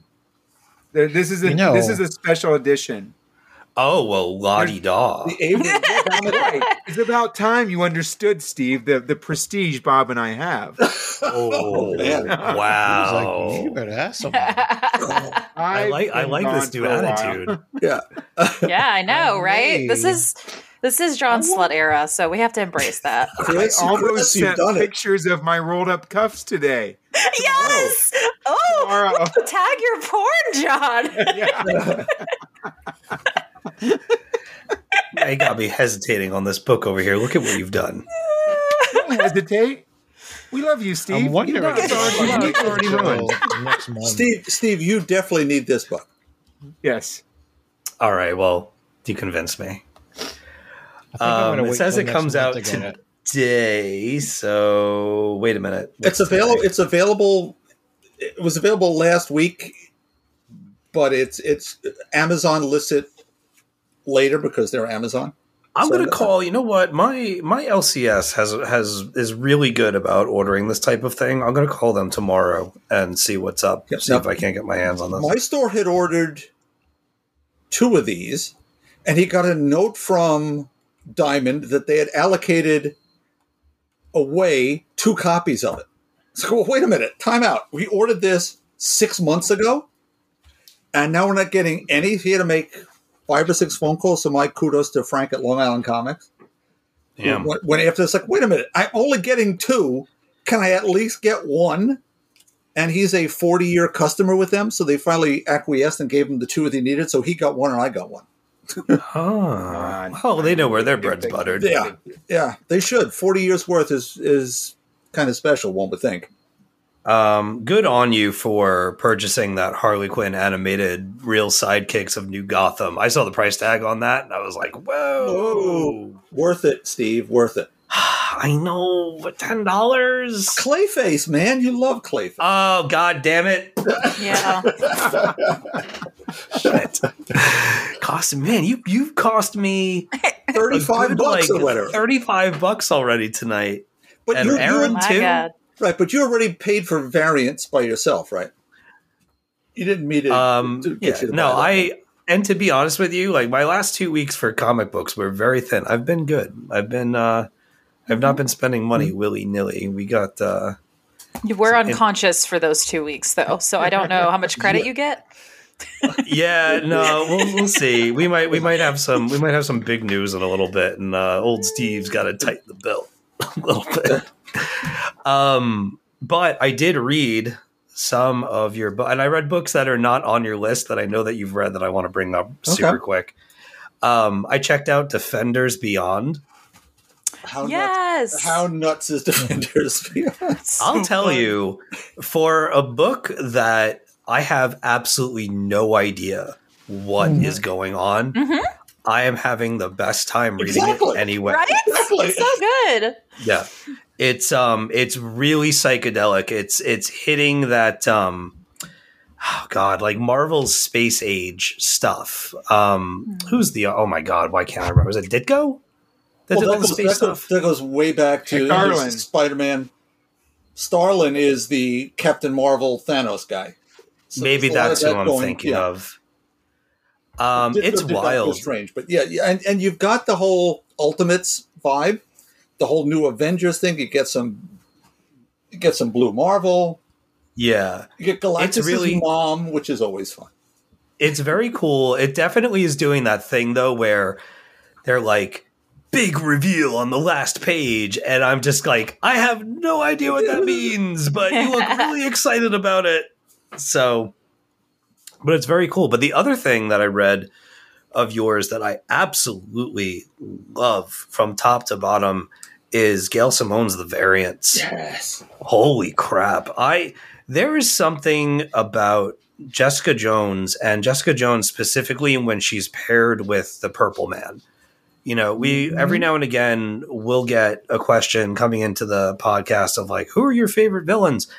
I think the Purple Man might be like way, way up there for me. It started with David Tennant's uh, performance as him as Kilgrave in Jessica Jones season one, but even in the comics between like the Mateo de uh, de Ulis, uh, Kelly Thompson. Kelly Thompson oh, stuff. Daughter. Oh, so you, you get you got me to read that one. That was awesome. right? And like, but now this, and it's it's just I feel terrible because I'm reading this book and Jessica Jones, just as a character, she is so tragic in a lot of ways, but it makes her like it.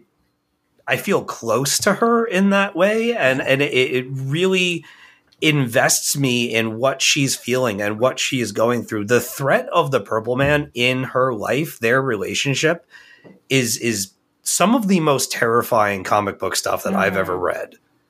You know, like what he's able to do, and just the idea of him being in your life again is enough to paralyze you and to to take you away from the people that you love and have them She hide sends- somewhere where right, you don't she know. where- sends them away, knowing Yeah. how bad things can be. Oh, how right terrible and is that? and like hearing about this this other woman that was uh like kind of triggered like there was almost like a, an internal countdown that all Mm-hmm. of a sudden she was activated one day by him. And the idea that there could also be like a ticking time bomb uh inside Jessica and her being her power set being what it is and how much of a real threat she is to the people that she loves. And that's so it's so lonely and it's so cruel. And i mean as much as that stuff is sad that makes for a really good villain for me and Jessica seems to be the only character that I can think of in a Marvel setting that truly experiences trauma. Mhm. Um, That's a great point. when I say experiences, I mean, you know, in the sense that it is revisited. It is not something that is just extinguished on yeah, the not next transient. page Yes. turn Yep. You know, and the next writer who comes on board is is not going to ignore it like it was something that never happened, but it's a through line that is the reason why she's in boots and jeans and a slubby t-shirt and doesn't really want to be a part of the Avengers. And it was also, I think, what made the one scene where she gives a long embrace to a version of herself even more sort of um, sort of complex and, and touching. You Yeah. know, so that was a great like, moment Hmm. What what you know, the realization right before something, you know, tragic happens that you know, you know what's coming and you don't want to ruin it, but you don't want it to happen, but you don't want to ruin it, but you know. So it's yeah. I, I I think she's an interesting and very complex character that I don't think. Sometimes it seems like she's outside of the Marvel universe altogether. Mm-hmm. You know, because of that, because of the the revisited trauma, and that she doesn't just as powerful as she is, she doesn't just heal. Yeah. The only other person I think came close to that was Captain Marvel in that whole little mini that they did after she they screwed her over with the whole Civil War thing again. Mhm. What was that? The, I can't remember. Uh, Life of Captain Marvel, the, about the Yeah. um, Mar- Maggie Stohl one. Yeah. yeah, that one. That was the closest I could think to someone experiencing trauma, you know, or Hmm. revisiting. But It is so perfect that it's Gail Simone doing this. Yeah, when when Yes, Jessica is amazing. put into the right hands, Yeah. she really, really shines. Damn, I'm like I'm getting lost just thinking about it. We want more Gail Simone. I'll say that, and we want more Jessica Jones with Gail Simone writing her. Hmm. Hmm. Uh, what are there? Two more in the uh, only two, only two more, but I'm sure hoping because Gail and Marvel, the, the whole Domino thing, Domino Hot Shots, whatever, those were a lot of fun. yeah, those were Deadpool's cool. going back, but uh, I think this is this could be her wheelhouse. It would be nice if like if they do the deal with um, G. Willow Wilson for more Poison Ivy. If Marvel were to follow suit and contract Gail Simone for more Mhm. Jessica Jones, Speaking would of be Poison Ivy next week, to that's my that's my big book for next week. yeah, I picked that up today. I'm looking. I'm going to read that later tonight, alongside the new Batman. Um, Aaron, you uh, you said what you wanted to say about variants, right? that is correct. Okay. He's still here. He's still here. Everyone who's counting. I'm All right. Let's here. move on to the next round, and that would be John's. All right. Um, let's see. I'm gonna start off with Justice League versus the Legion of Superheroes, number four and five. That's what Uh, Loesch means. I was wondering. I thought it was like Lush. I'm sorry, I thought they were fighting a I, drunk. I, I, I see you, John. I see you. Don't worry. I Thank see you, Aaron. oh, but you know, with Mark, uh, with, with I mean, with um uh, Brian Michael Bendis, you never know if uh, he might Yeah. bring a lush into this into it It's eventually. true. So this is Bendis and Scott Godlewski on art, with Ryan Cody on colors and Dave Sharpe on letters. Uh, so far, this this has been going the classic DC event where you have a big bad. The Great Darkness uh, has arrived in the 31st century and the 21st century, and the JL and Losh, um, sorry, the Legion of Superheroes, have been broken up into sub teams and thrown through time and space as they start to piece it together. Well, number four, they the, the time travel shenanigans have halted.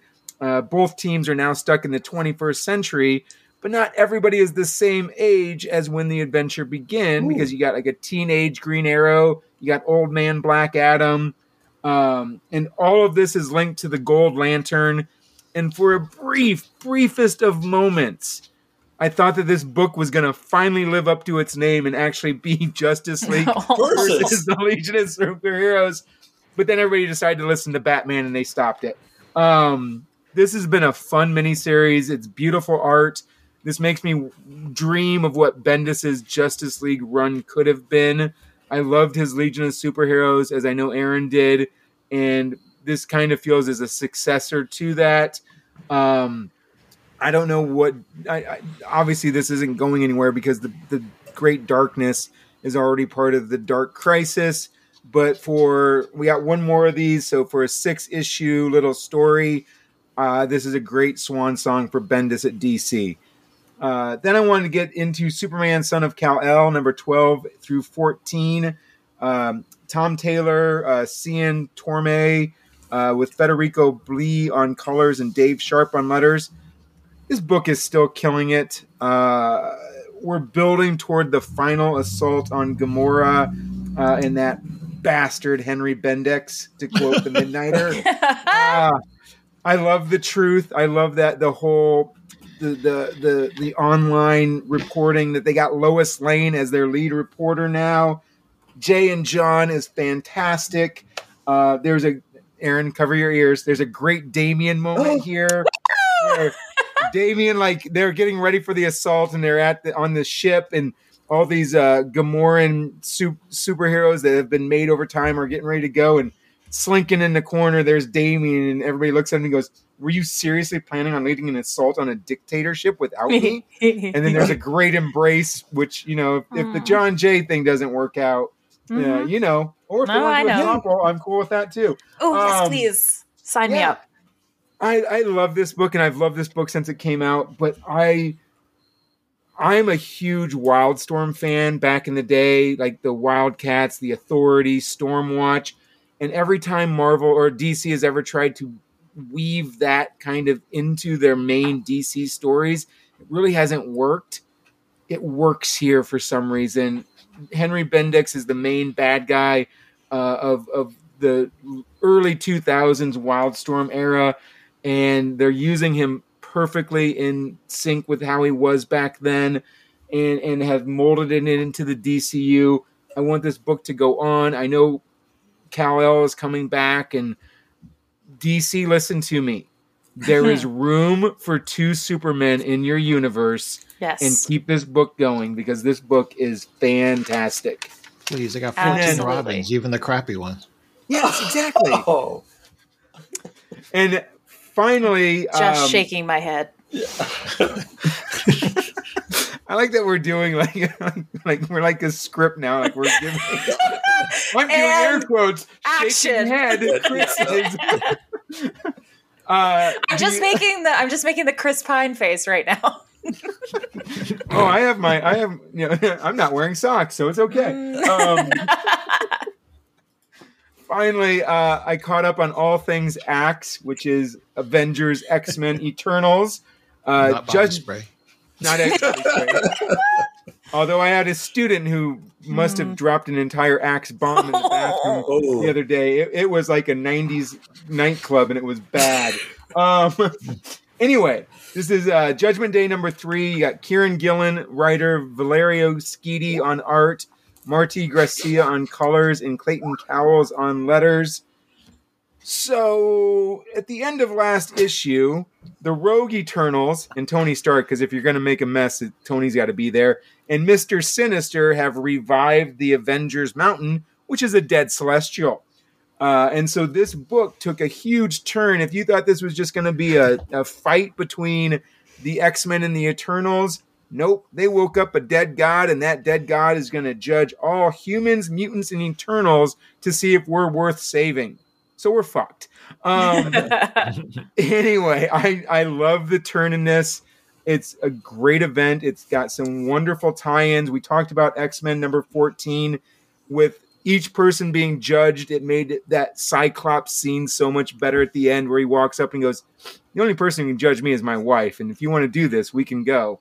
Um, you got Captain America being judged. You have the Eternals. Druig, the High Eternal, now is is plotting to how he can somehow survive this.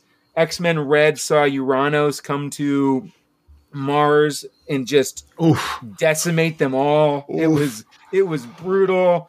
Uh, there's just a lot of good stuff going on here, and this is the type of event. Thankfully, you don't need to read everything. Ooh. If you read the core book and you pick up what you want to on the side, it all works. If you skip some of it, you're not missing anything. And I, I and I'm I'm glad when events like that happen because too many times, I like you see the event and then in a little box it says see Spider-Man number 28 to reveal this story. And it's like they're just letting them do side stories if they want to but the main book is the the great story that's going on.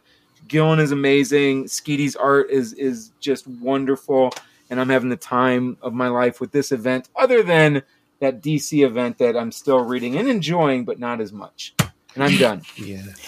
yeah. I will say, re- regarding the AXE stuff, I will say you're absolutely right. You don't need to read the tie ins. I will, you will never hear me say this again. and I will deny everything. Deep fake. This is a deep fake recording. but it- this is one of the few times when some of the tie-ins are not necessary, but they're icing on the cake. Yeah. you Yeah. know, in that they just have they're tied. They're actually tied in. For example, I mean, perfect example is X Men fourteen. It's mm-hmm. actually tied in in a sense because it's it's referenced all through, and they're they're in the middle of what's happening in the other books, where they take that detour to basically save the planet, and then you know come back. And the, the objective of them saving trying to saving the planet and also doing this is because you know people are still pissed at the X Men or the mutants because they realize that they could live forever and they're not sharing it with the world so it's like it's it's not a part of the main story and you don't have to have it to understand what's going on but it's like when you read it you do actually it it, it is extra it's like getting deleted scenes almost Mhm. um it just it Yeah. really just sort of adds to it. Now I'm way behind on my DC events and sort of things, as you can imagine. So the Great Darkness is uh, I don't know David Zaslav. Oh no, Yeesh. no, he's the great Yikes. whiteness, Bob. Okay, Um, sorry. There you have it there you have it no, the Great Darkness back from the old uh, Keith Giffen. Um, it's Oh, um man. what's his name um the crisis guy the and he Pariah. oh, thank you No. it's Pariah. Yeah, Is it's it? Pariah, Okay. But yeah, it's Yeah. Pariah in, in in in not in the Justice League versus Legion. In the Dark Crisis book, it's Pariah and the revived dark versions of all of the like the dark multiverse. Oh, okay. versions Yeah. of like Darkseid. It's not. I, I'm. I know I'm bashing on it. It's been fun. It's just I think the Avengers X Men Eternals has been a superior summer event. I will say, Joey and I have have been because I think we were talking about it a couple weeks ago. We have been loving the JL versus Losh. yeah. but even I think I think even Joey said as he's been listening to us talk about AXE, he's like, I may have backed the wrong horse. Yes, he did. yes, he did. Still, he's like, still, no, no, we still been enjoying Dark. I've been enjoying Dark Crisis. Still been enjoying Dark Crisis, but Yes. I will say if I if if a Dark Crisis issue is in front of me or an AXE issue is in front of me, I'm probably going to lean into the AXE issue first and then read the Dark Crisis. Yeah. Do you- same way? Do you know how long Dark Crisis is? It's seven I issues of the main story of the main Mm. book. If you look at their thing, if you look at their their sort of read this, it goes into December. yeah, I think Are you serious? I think I'm it dead real, do, it leads into 2023, and if they're going to do something out of it, you start the new year with whatever they're going to do out of it. So All that way they can wrap it up by summer and just reboot the whole thing again. sure. I think I, I think I'm out. I, I I think I have like the first three, but I If didn't have I didn't three, purchase. then there's only four more. Only four Yeah, more. but Only. Uh, it's so short. No, I don't. Yeah. I don't know. I don't. I, I mean, I, this might be another situation where I just live through you guys on it because Yeah. it's uh, yeah. Yeah. the thing with like the Avengers, X Men, Eternals, it feels more accessible. Dark Crisis feels like you need to be in the know with who these people are to understand it. Yeah. It- it's a very Mhm. fanboy 1985 Crisis kids, you know, story. Like, I think maybe that's where we're more into it than you know somebody who's maybe experiencing these characters for the first time. Yeah, that's uh, To have I'm not speaking my language.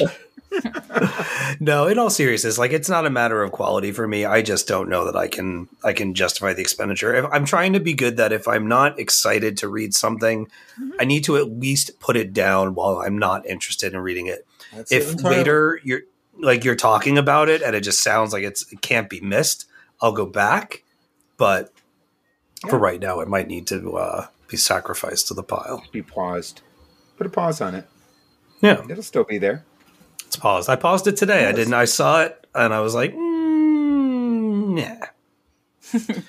All right. Beyond With that, that said, I'm throwing up a virtual peace sign. Oh, conveniently right before Chris and I, I have wow. running. I Has- saw that. I will say, I, I will say I had nothing to do with the order in which this happened, but I know the fate's allowed. So Mhm. I wasn't even talking about Damian today. Come on now. whenever there's a risk, I got to get out of the room.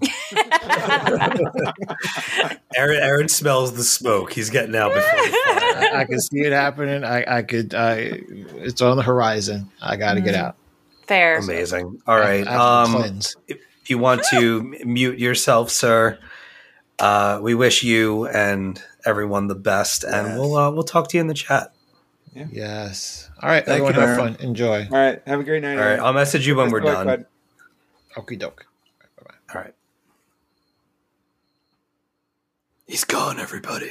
Oh my god, All Barney. Here we go. Oh, It's all talking Damian all the time. I forgot to tell Aaron that I read um, Sins of the Black Flamingo. Oh, I so got good. caught up. Oh, it's amazing. It's, so amazing. good, right?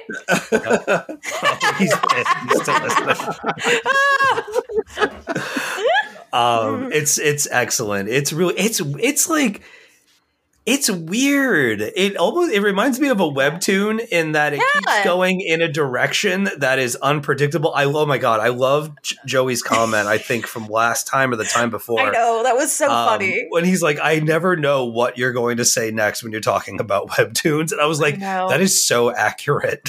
I was really sad he's not on tonight because boy, do I have some that are like that. Incredible.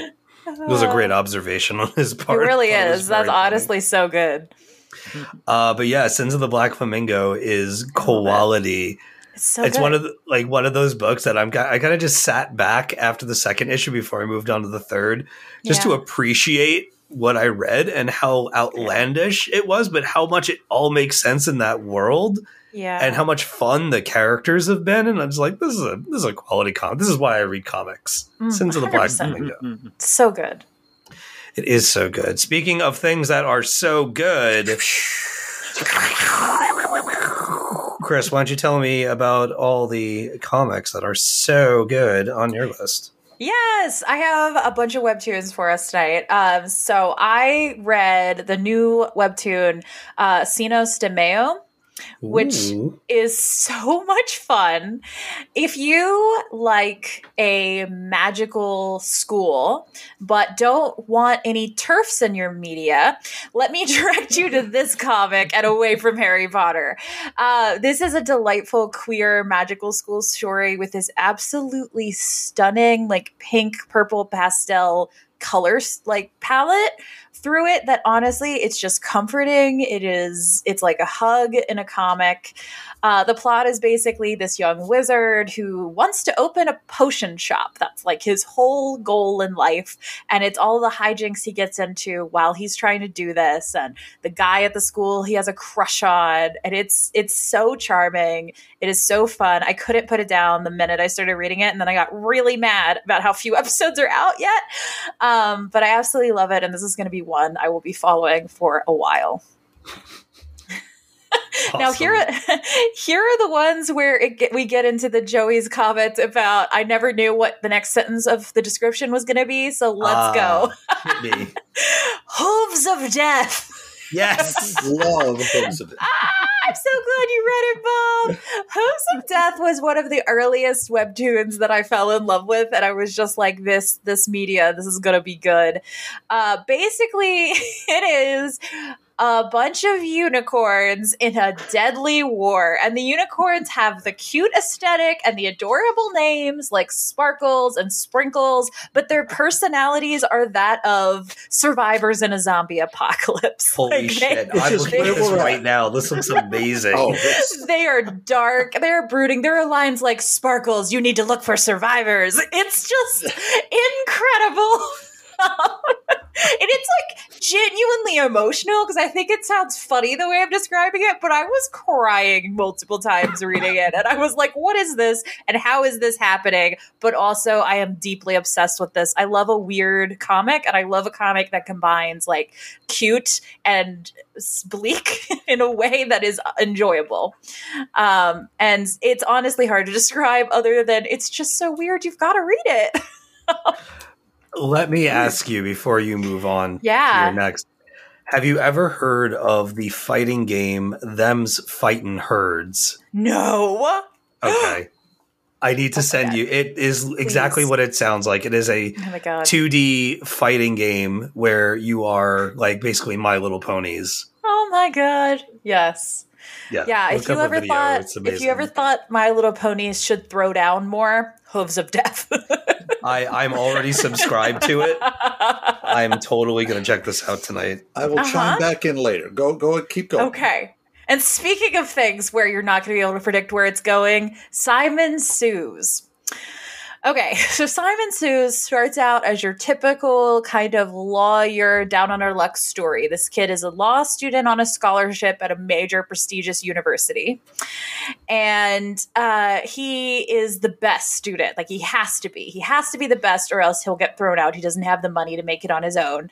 However, he s- starts losing to somebody he knows as not as good at mock trial as him, because it turns out the that riches and uh, are not the only privilege that people at the school have. Some of them have made deals with demons. and Simon goes from this unassuming young lawyer to the pr- prosecutor of demons who puts them on trial for the things they have done. It is incredible. like, if you enjoy the show Lucifer, you would like Simon Sues. uh, do you want me to? Should I talk about shows too, or do we want to talk about comics before I move on to shows? Well, why don't we let why don't we let Bob jump in Okay. on Hooves of Let's do Death, it. and then we'll, we'll move on. Well, uh, you see the solicit for it, and it's okay. Uni- unicorns and zombies. I mean, how is this going to Huh? work? But it completely does because it is light and airy at a certain level at the artwork. Yeah. But it is really deep when when Yeah. uh, and when I saw, let's say these names. You know, when glitter goes off to scout oh God, so sad. and and finds Holy little, little girl Kate Yeah. fighting off an entire horde of zombies, and then glitter gets bitten. And she's bleeding Yeah. rainbow stuff. It's like, oh no, Right. no, I'm, I'm, I'm already invested. Yeah. Just a great little, great little story. Yeah. It's so strange and delightful. Chris, yes. Are have you seen Bob's Burgers? Yes, I have. This Hooves of Death sounds like Tina Belcher fan fiction. Oh my God, it does. This sounds Now like that- Aquastronauts. it does. You're totally right. I can't wait to read this. I'm yeah. stoked. I'm totally Yeah. going to read this tonight. Now, are the gnomes going to be a big thing moving forward without spoiling anything, Chris? Um, they're definitely in it some. This this comic go- has gone on for a while, so it goes a lot of places. Okay. I'll say it that way. Okay. It's a pretty long running one. Yes, I, I noticed that. yeah. Oh man, the uh, girl at the concert shouting to the dude meme is back, and it is all about Florence Pugh. Oh and my god, I Wilde. know. And whether or not Harry Styles spit on Chris Pine, I know it's great. They should all be very happy that Florence didn't go all Yelena on their tushes. honestly, honestly. Oh Uh, man, yes. it's making me think of my friend Jesse's fun story of him uh, having to kick Shia LaBeouf out of his club Oh my for god. misbehaving and Oh breaking my the God. rules. Um, Speaking of people misbehaving. Yeah, Sure. That's a, yeah. Nice segment. Thank you. It is it is genuinely a good month to be Chris because we have Lord of the Rings Rings of Power coming out, the House of Hammer documentary, and Taylor Swift announced new music. I am in heaven. Um,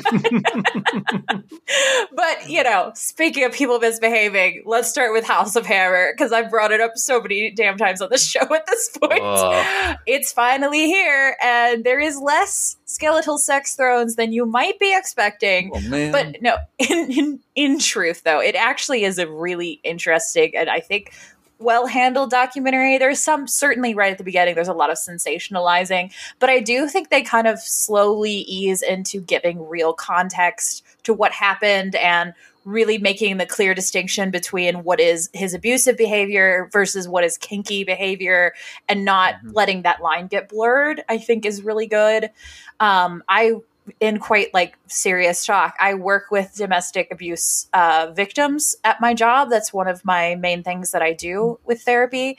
Um, and this is a really powerful documentary that I think does illustrate how that kind of thing works, especially the first episode entitled Love Bomb. Um, is really does go into that cycle of abuse and how it kind of devolves really well. So, not as much fun as you might have thought it would be, um, but certainly an actual good documentary. And oh my God, is it creepy? like, oh my God. Um, John, I think you've seen this too. Yes. yes, I, I I had the pleasure of watching all three episodes over Yeah. the weekend, and you're right. It it it's it starts out very sensational, TMZ esque, Mhm. And then it starts to get into the the darker sides Mhm. of it, and then the second episode is all about the family, Family. going back to his his great great grandfather Hmm. and then his grandfather, and then his um, his own father, and it's just Yeah. it, I I I think it's probably an episode too long. Mhm. I think they probably could have done this in a ninety minute, and for a while in the second episode, they, it almost makes you seem like like not justify, but almost give an excuse. Like he lived through this hell, so Yeah. obviously he was going to be messed up. But that's just not fair to all the other people who've lived through things that are horrible and don't become horrible people. Right. And the whole charmy army out there of people who are trying to redeem him, it, it it's not. You can't. No. I mean, it, it- Charmy Army? yeah, they call Yeah. themselves the Charmy Army. Oh. Yeah, and I mean every every abuser has that behind them if they're famous, right? Like that Right. that always always happens. Um I do like I think it is interesting how much this documentary highlights the generational trauma that led to an army Mhm. hammer, but you're right, I don't necessarily think it quite does all the nuance that it does with the abuse of the first episode. I don't think it quite gets into the nuance of cycle breaking and what that would look like to change it. I think the closest they get to that in the second episode is the uh, aunt who wrote the Right. kind of tell all book. Like her and her mother cycle broke and got out of this and escaped this cycle of abuse. So, Right. Right, but even that, there's questionable about that because of Yeah. the the will. And did she write Yeah. the book because she didn't get any money in the will, Yeah. or because she actually wanted it out? And, you know, it's just yeah. there's just questions. I mean, Yeah. and, and, and there's nothing is ever clean in families. and- No. and, especially families like this. oh my God, no. Um, but it it's it is telling though that you never hear anything about the the brother, Armie's brother, having Yeah. issues. Yeah, what's up with him? He's not in it at all, which is interesting. yeah. Well, I don't. I think he's still stuck to the dad and the the businesses of the family. right. So he didn't want to be a star. Yeah. Yeah, I think the one thing that I that really stuck out to me about this documentary is how it all of this was uncovered by uh internet people. It was a TikTok it was not like a you know reporter it was someone on tiktok and um, a couple of women who came forward on instagram that started this story and really pushed it to be going which is how we get these stories of abuse out because unfortunately even in a post me too world that we don't get these stories by investigation we get them by women warning other women Right. um, and then it you know sometimes leaks and the rest of the world hears about it and sometimes nobody cares and i think that was a powerfully done part of it Yeah. I agree. Much more Um, fun. Oh, oh Did you want to talk about Oh, this? yes. I just wanted to, to jump in because I, I did watch an episode and a half yeah. of it, and um, I forget what happened, but we we started watching something else, or I don't know, something something went on. Um, but what disturbed me beyond the obvious and be, beyond the the focus of much of the documentary that I watched was kind of the reaction from media and me being you know at JoBlo and doing what I do.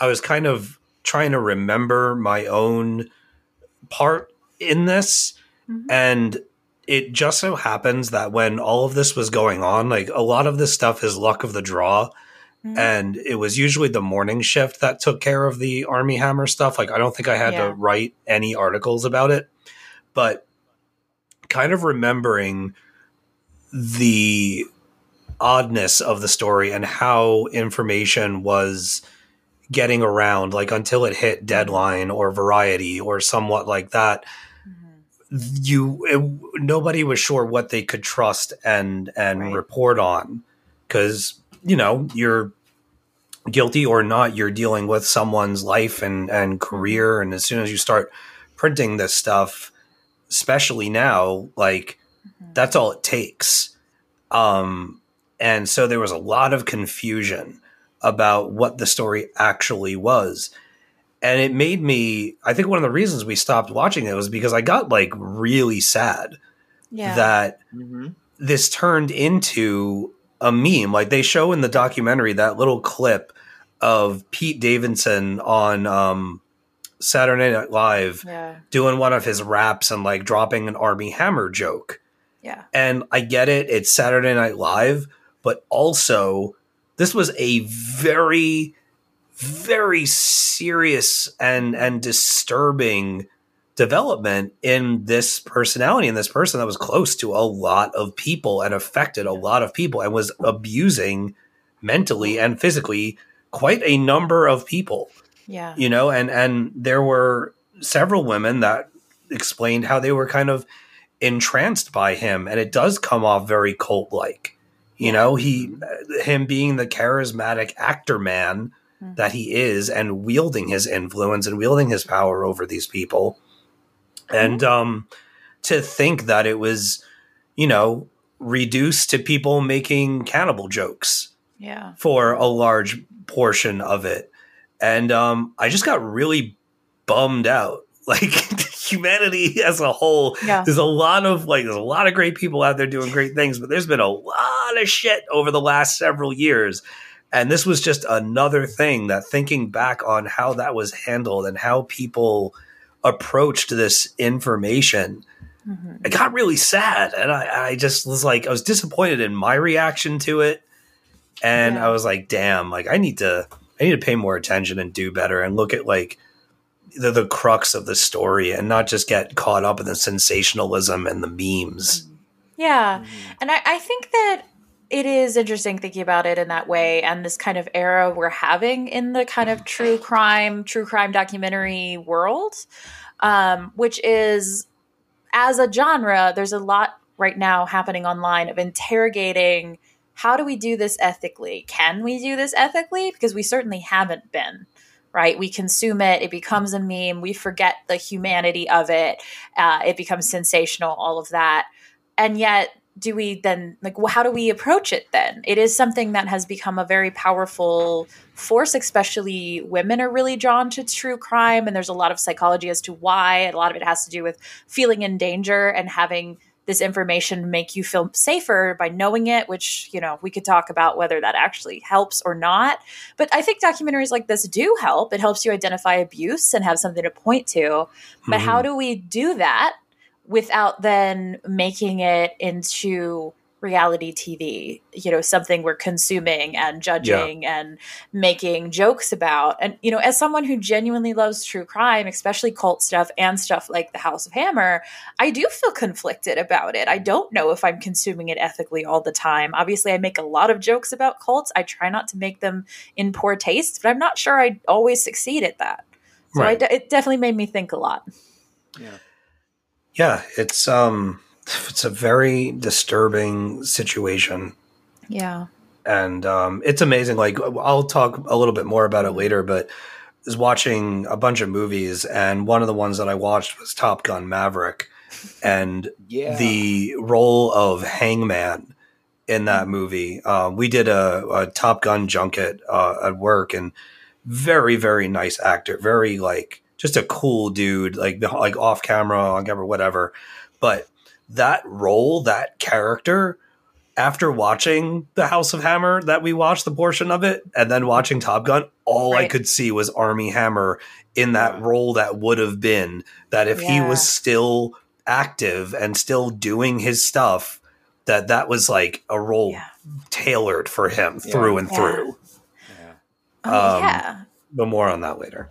Yeah. And it's hard not to look back at roles like Call Me By Your Name and be like, wow, he he's played a lot of kind of abusive men, actually, uh, interestingly enough. So yeah. No. Feel weird Yeah. about it. Yeah. I will the- say there was there was a comic that came out a while ago called The Murder Book that I fully recommend people going back to. It is a comic writer who told uh, told a memoir of what true crime media has meant for her as a woman in this country that is really powerful and I think speaks to that other side of this of why we do consume it and why it maybe isn't entirely a bad thing. I fully recommend going and reading that. What's, what's it called again? The Murder Book comic. I will Okay. find a link to it since its SEO is a little bad. Um, but right. on a Why totally different note, Lord of the On a totally different note. Go ahead. Yeah. So we watched Lord of the Rings. Oh my god! Uh, if you don't follow me on Twitter, you might not know that Lord of the Rings is like half my personality, um, but it is. And I have, I've just been, I've been not letting myself get excited about this show. If I'm totally honest, I was scared to get excited about it, so I've just put it off. Uh, just put off thinking about it completely until I watched. I literally turned it on. Galadriel starts speaking in the first two minutes, and I immediately had this rush of pot, like this pleasant nostalgia feeling of going home, and I was so happy and I just stayed happy for the entire two episodes. I was like shrieking and giggling, just happy to be back. I loved everything about it. Zero complaints from me. I've seen all the complaints people have online. I don't care. I'm happy. Yeah.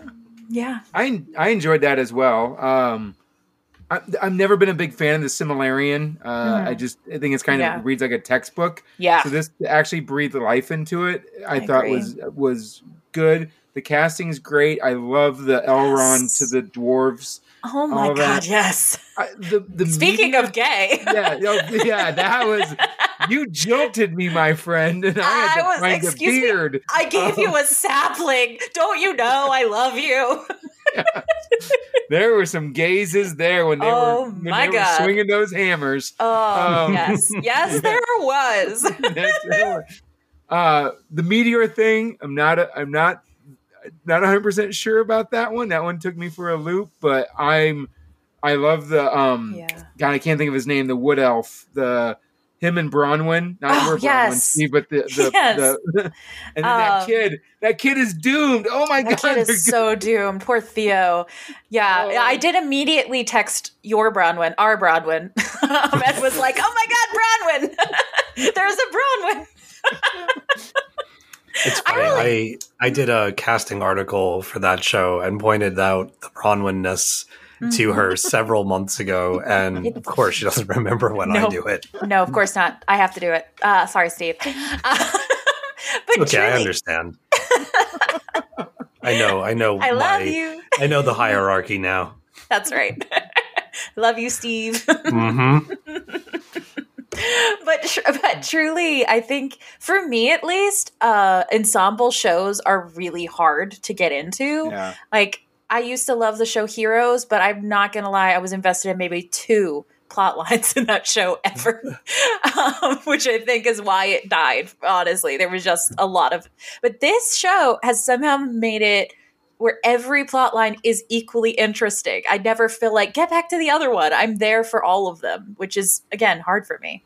hmm Yeah, Yeah, Love it. it's um, it's absolutely amazing. It's the most expensive show ever produced, Yeah. and boy, does it look like it. it's so gorgeous. Yeah. It really is. Like, and in, in addition to the settings, and I mean, granted, a lot of that is green screen, but it's so seamless. And there's Mhm. there you can't see the glow of it. You can't see Mm-hmm. the outlines, which is a huge thing for like something like Umbrella Academy season three. Like some of those Yeah. rooftop scenes, woof. Um, you can really tell that this was like some pandemic ass filming. And granted, you don't like go to Umbrella Academy for good graphics. You go for the gaze and people like people make do with what they have as Yeah. well.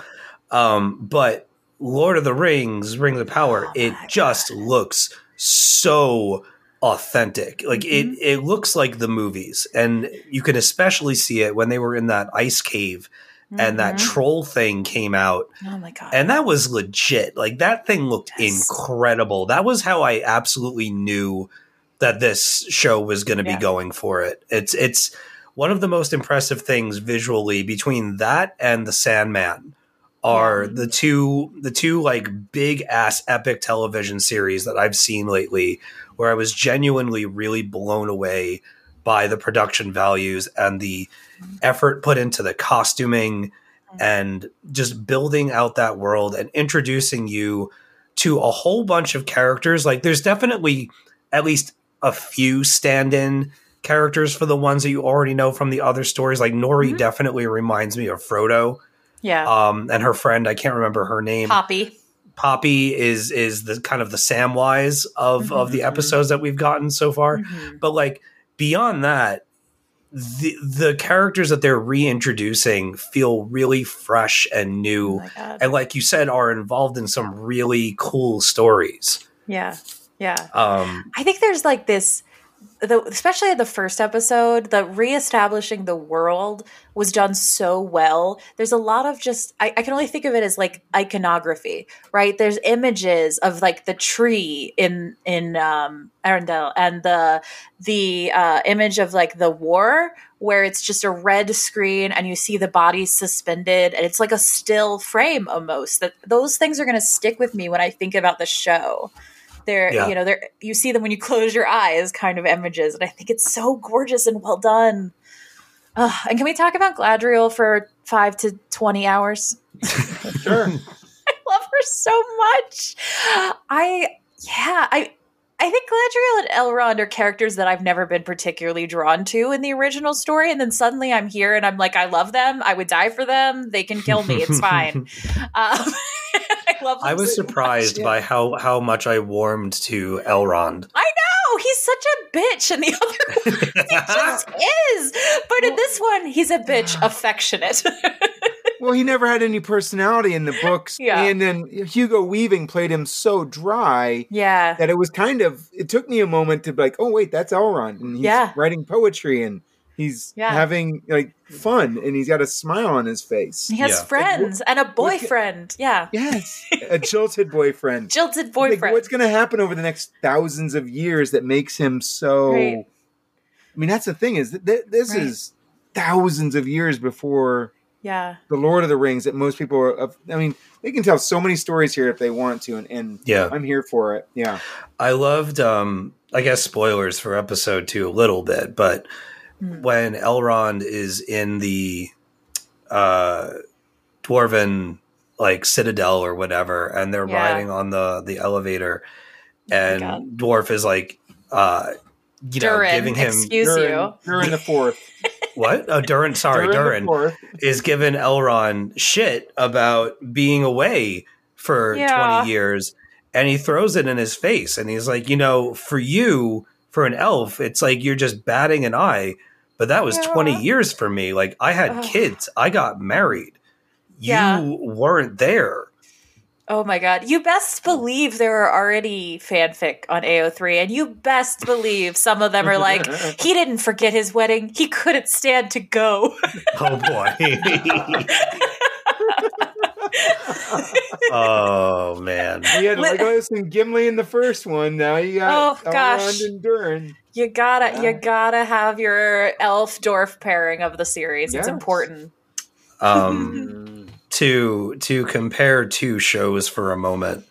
Uh, one one thing i mean the the talk of the town has been you know oh what are you looking forward to more lord of the rings or house of dragons and um i gave house of dragons a shot o- over the weekend um Hmm. didn't House take to it. The dragon. was that House of the Dragon. is that what it is house of the Yeah. dragon You didn't like it? i don i hated it Okay. I hated it with every fiber of my being. Um, I'll, I'll get to that in a minute. but one of the one of the things that I really enjoyed about Lord of the Rings, in comparing it to uh, House of the Dragon, is how um, oh my god, Galadriel comes into that show Yeah. knowing who she is Yeah. and not compromising herself in any way, shape, or form, Mm. and just being a badass all the way through and and deciding on her mission and not Yeah. letting anybody stand in her way. Like she's offered, basically offered heaven, yes. and she she denies it. And I just it's such a power move, and I was like, "This is oh, it's so good. awesome. Like this is so awesome. And then you have the the lead, the female lead of of House of the Dragon so far. Granted, I only made it about 20 minutes into the first episode, but wow, like the difference between those two characters the thing that House of the Dragon did that I was really afraid of it doing, and and I told myself I'm not going to watch this if this is what I end up getting. There's like somewhere there's a checklist or a bingo card for everything wrong with Game of Thrones. How do we reassure those people in the audience that want that sort of thing that this show is going to have all of that and more? Within the first 20 minutes, you've got your uh, extreme violence with beheadings and limbs getting cut off, castrations that they leave the camera on the bloody stump just to, you know, let you know what it was that got chopped off. Uh, you've got your rape, you've got your misogyny, you've got a bunch of people sitting around a table talking about crap. And I just, I was sitting there watching it.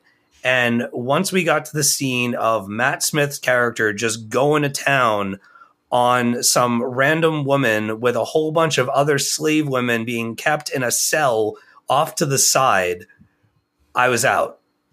I was out. I was like, this is. I wanted a show that was going to learn some lessons. You don't have to learn all of them right away, but learn some valuable lessons from the last time and go forward with that, with tho- those things in mind. And the first episode of this show gave me all the things that I feared, one right after the other after the other. They describe, I don't know her name, but they describe the, the, the female lead as basically like a family owned womb. And that's all she is. And I just, Yeah. I like threw up in my mouth.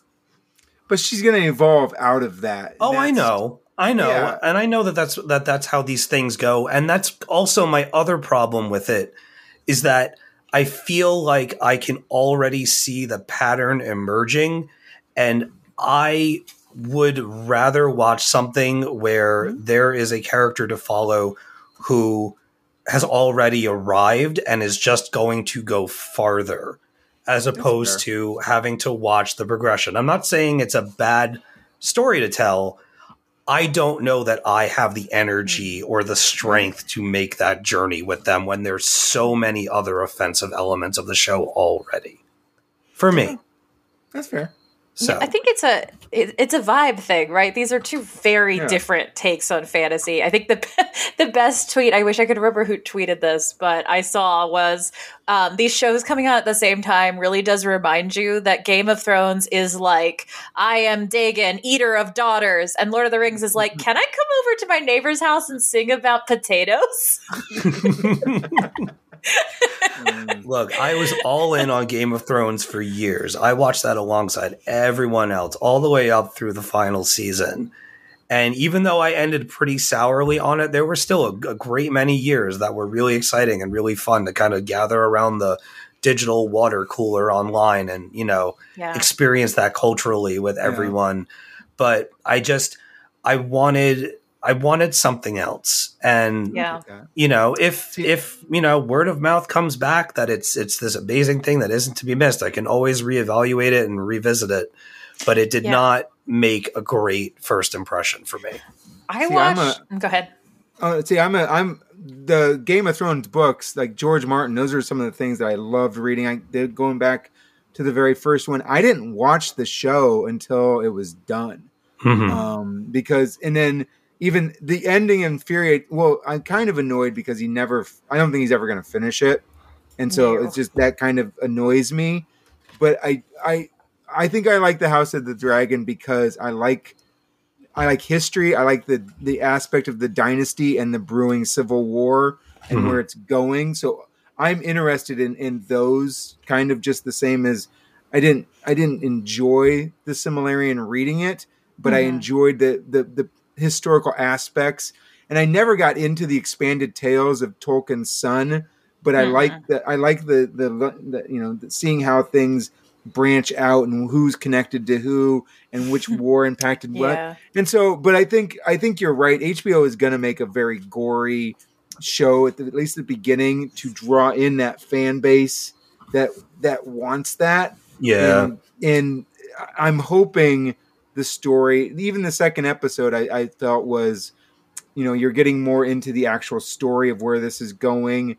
And the third episode I haven't watched yet, but I, you're Mhm. gonna also. You, so I think it's going places, but as you're saying, if you're not into it from the beginning, it's not worth investing your time. Yeah, I mean, I'm I'm talking an awful lot about something for someone who only watched it for 20 minutes, and I'm sure that there are some people listening to this that are like, "Oh, you didn't even give it a chance."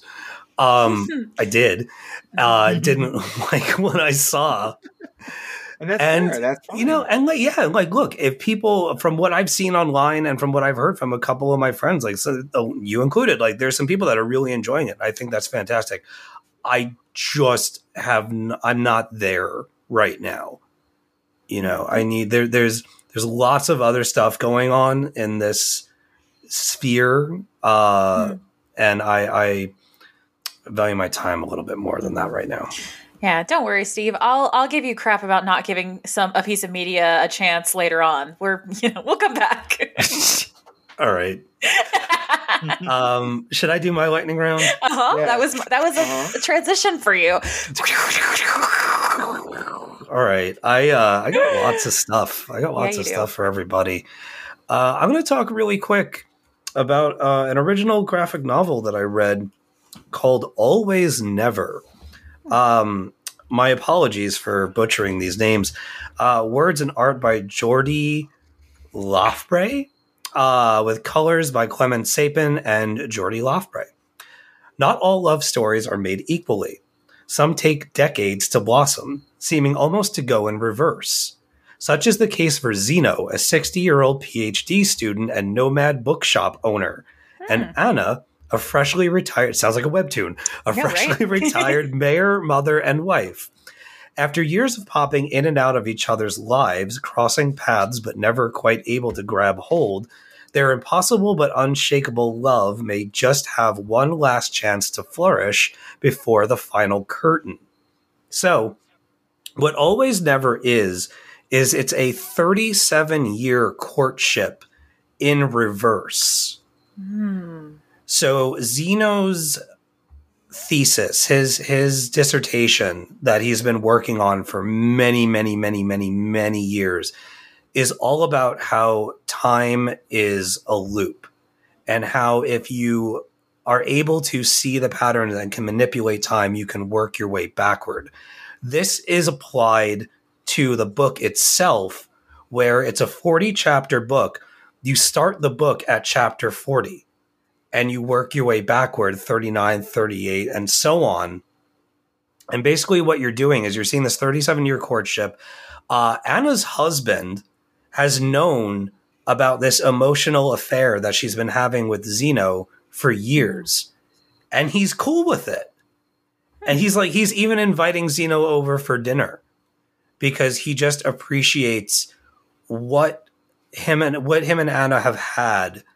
And um i think his name is giuseppe by the way but um he is just happy to have been in anna's life and to watch her her journey uh, as the mayor of their city and all that she's accomplished. Um he just wants her to be happy. And it's this really lovely healthy relationship and understanding that they have that i've it's very unique uh to read and, and was very compelling and i enjoyed it a lot uh, like I said, the book begins at the end with Zeno and Anna finally getting together. Uh, and then it works itself all the way back to when they first met. So, because you're reading everything in reverse, you're forever missing pieces that connect um, the moments that you're reading about, but you're always just a chapter behind. So, if the city is building something, you're watching it being built in reverse as the characters are aging backward. Um, it's a really, really unique way to present a story, especially a relationship based story. It is relentlessly charming. The art style is absolutely incredible. Uh, it's got hard Italian vibes to it with a touch of old school Disney. If you want to think 101 Dalmatians era meets like Chomet's uh, The Triplets of Belleville or The Magician, that's kind of uh, what you're getting with uh, Always Never. It's really sweet. It'll make you think, and it's just it's a nice relationship book of mature people in love connecting every couple of years and basically sustaining and and and building on that relationship for all this time until the one day when they can actually be together um and you get to see all the building blocks of that um in reverse order so it's a it's a unique way to to go about that journey i thought uh batman one Bad Day, The Riddler, number one. This is the first of several One Bad Day of books based on different villains by different creators. This is written by Tom King with art by Mitch Gerads and letters by Clayton Cowles. Up front, I'm going to say that I enjoyed this. It is harsh, it is disturbing, it is a story about the Riddler basically becoming a threat unlike he's ever been before, in that he has been gathering knowledge about the people of Gotham for years and years and years and years and years. And he basically is commanding people from the shadows to take others out, meaning that he's now calling the shots because the GCPD are too afraid to even hold him because he knows who their families are. He knows where they are. He knows what their routines are. He can kill them at any time from anywhere. It doesn't matter where he is. Um, and so the Riddler has kind of become untouchable. And it's it's a bit of a journey. It is it is very tragic and disturbing, and not everybody's going to like it, uh, especially when. And I was really surprised that this wasn't a news story of sorts, or I didn't see people talking about this online. But one of the things that I thought was interesting is there's an aspect to this where Riddler is talking to Jim Gordon, and he mentions the night of the Killing Joke I'm out. and he Im- he implies he implies that he gave Joker the idea to go to the house.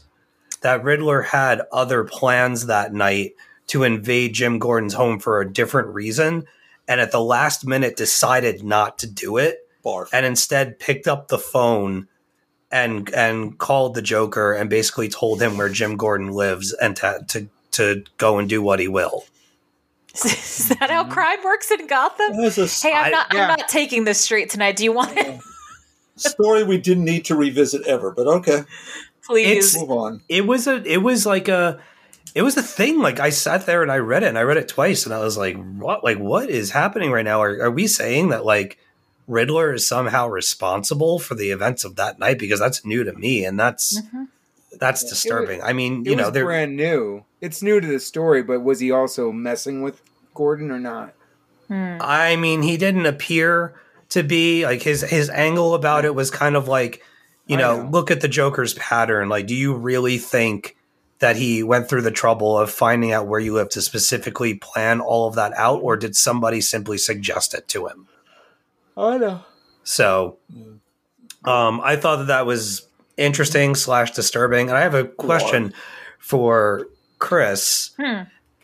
if you were to be given a test or if you were making a test for your for your students right? Yeah. would you think it was ethical to include a riddle as a final bonus question that counts toward your overall uh like number or letter grade? It's part of the 100% for that test Well, then it's not a bonus question. Um. So, hmm, no, I wouldn't do that. Probably. I've never been that mean. I would totally do it as like extra credit, though. Like, yeah. okay because Yeah. that's what happened with one of edward's professors Well, no wonder he's gone evil. I'm on his side now. it's definitely part of it Ah, yeah, college making you evil makes a lot of sense to me. Just saying. Uh, staying in the Batverse, but moving on. Uh, Detective Comics has a new creative team. I read uh, Detective Comics 1062 and 1063, written by Ram V, with art by Rafael Albuquerque, colors by Dave Stewart, and letters by Ariana Maher. Um, Bruce is getting old. That seems to be a common thread in a lot of the Bat books. I have to admit that as many times as I think Chris or Jon or Aaron has tried to explain to me what happened with Batman, but like I feel like he's supposed to be dead, but there's also all these Batman books happening right now and all these other stories of him just basically getting older. Uh-huh. And this has to do has to be a calendar thing, right? Like COVID delays screw up something. oh, a- as if Batman's timeline has ever made sense. Steve, come on. I know. Steve, I know. he I is know. 10 years older than Dick Grayson. It doesn't make sense, but this is the facts. Oh boy. well, But now he's det- getting old somehow. in Detective Comics, Bruce is getting old. He can't fight like he used to, and someone in Gotham is injecting people with a strange hmm. poison that gives them supernatural strength and rage issues. Meanwhile, a new crime family has arrived in Gotham, and they're using the power of an ancient black melody to spread nightmares throughout the city. It's pretty cool. Like Yeah. spooky season is upon us. And this has extreme Phantom of the Opera vibes to it. Um artfully and story-wise. There's a lot of like Victorian horror going on and that. like oversized bats and nightmares and you know Bruce falling asleep in his chair and dreaming about giant bats that he wakes up with them like ripping out of his chest and that sort of thing um it's all it's all dark but it's dark in a mysterious way and so far it's playing very well for me it, it, it feels i feel like i'm watching a batman stage play as opposed to just your garden variety uh, Batman comic. It's it, it, it feels like there are uh, like curtain strings at either side of uh, my iPad when I'm reading Yeah. this stuff. Uh, it's cool. It's good. I, I I'm I wasn't so into it when I read it the first time, but then I went back when two came out, and I read both back to back, and I, I settled into a lit, into it a little bit more. Um, but yeah, Phantom of the Opera goes Batman I love it. if that sounds in- intriguing to you, give it a go. And it does. Um, I won't talk about this one for long because I got a bunch of other stuff. But um, I finished Batman One Dark Night that you talked about uh, a few episodes ago, Jon, Yep. with uh, words and art by Jock and letters by Clem Robins. Uh, just an outstanding story. Uh, this is the black label one of Batman trying to get EMP, uh, a new villain who basically feeds off of energy and can black out the entire city. Uh, getting him into a custom built Faraday cage before he can destroy everything. And it just, from the moment this starts to when it ends, it, it it never lets off of the gas. It is constantly going forward. There's a really great villain that's introduced in this, and um, I dug this a lot. And it, as Jock, it's absolutely gorgeous, um, particularly the way that he played with light um, throughout, despite there being a major absence of it. The the times when light does factor into the story um, is really really impressive and um, I just like the places that this went. You know, we go underground eventually, where there's a whole bunch of other shenanigans happening, and um, it really pushes Batman to his limit and kind of beyond. And I like stories when it feels like the stakes are really, really, really high. Uh, and there are several points in this story where it really does genuinely feel like Batman is not going to win the day and that a lot more people are going to get hurt. Of course, that doesn't happen because it's Batman, but getting that rush of of that feeling, I thought was very cool throughout the story. Um, I dug it a lot. Other than that, Um. Okay. Movie time. Um. Let me go grab my list here. Oh boy. All right. I'm going to go through these really quick. So, as I said, I wasn't really able to read a lot and I couldn't play any video games. So I sat my ass on my couch with my crazy fevers and my COVID. And between myself and then sometimes with Bronwyn, we watched a bunch of movies and television shows. I'm going to go through these one by one. Most of them will be super quick. Secret Headquarters. Secret Headquarters is the family friendly superhero movie with Owen Wilson and Walker Scobell from the Adam Project with Ryan Reynolds. If you're looking for a family friendly, fun time, Secret Headquarters is pretty good. It's pretty good. Um, you can feel the budget in this movie in that they spend about 80% of it inside of the secret headquarters. But beyond that, there are some genuinely funny uh, moments. Michael Pena is fantastic. Owen Wilson is charming as ever. And Walker Scobell is obviously going to be an up and coming uh, kid actor. It'll be interesting to watch him and see where he goes. Um, so long as he stays on the straight and narrow, he should have a good career ahead of him. And little, uh, little Reese Witherspoon, her daughter, is in this as well. So it was fun to kind of see like the next next generation Reese Witherspoon running around, uh, yelling about her social media accounts and flying with a jetpack. And- So And by Walker Scobell, I think you mean Percy Jackson, his proper name. Oh uh, yes, he is going to be Percy Jackson. I'm so excited. I love those books. I read all of those Me books. too. Me too. It's good stuff.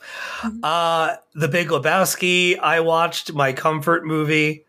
Uh, perhaps not as um.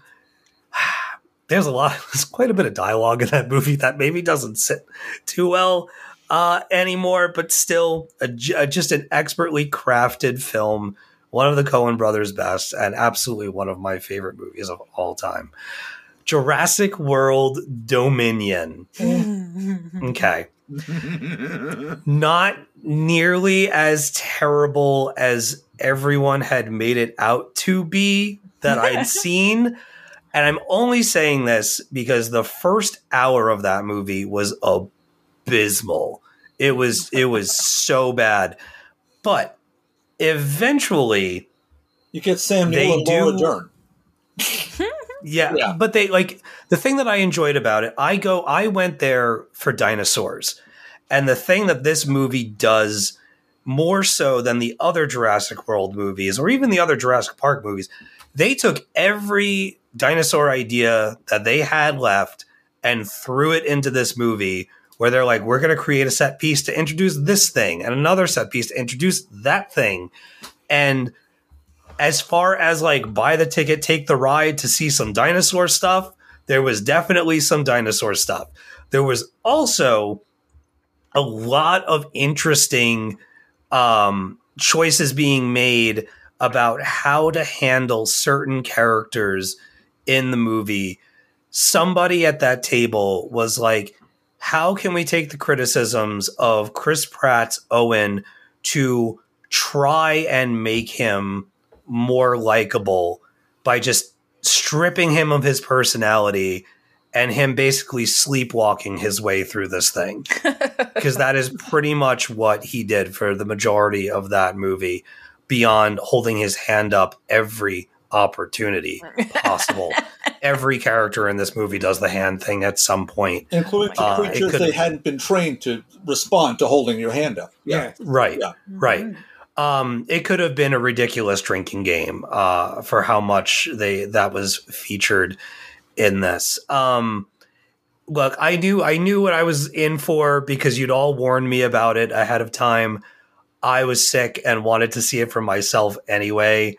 Um it wasn't great the only jurassic the only jurassic movie that i genuinely love to pieces is the first one Mhm. all of the other ones are are fine to suspect in my personal opinion um with the jurassic world trilogy just almost being a total wash, with the exception of like some of the achievements in the uh, the dinosaur effects. There were some practical effects in this movie.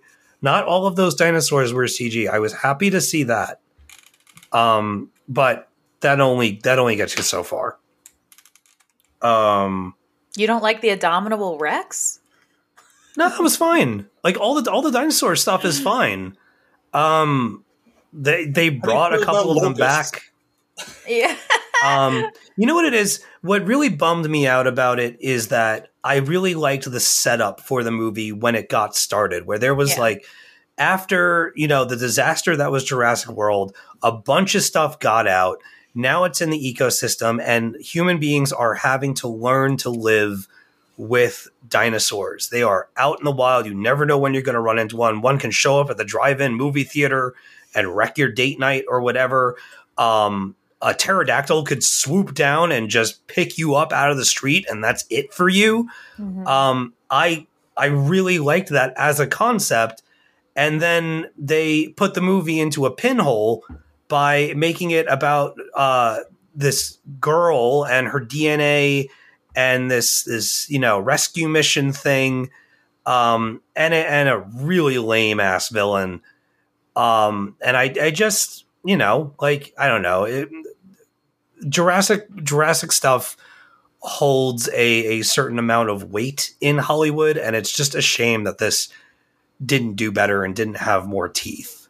Um, because it- it's a great premise for a franchise, and they've just not done much with it, despite it being the you know mega million earner that it is. It just feels hollow a lot of the time.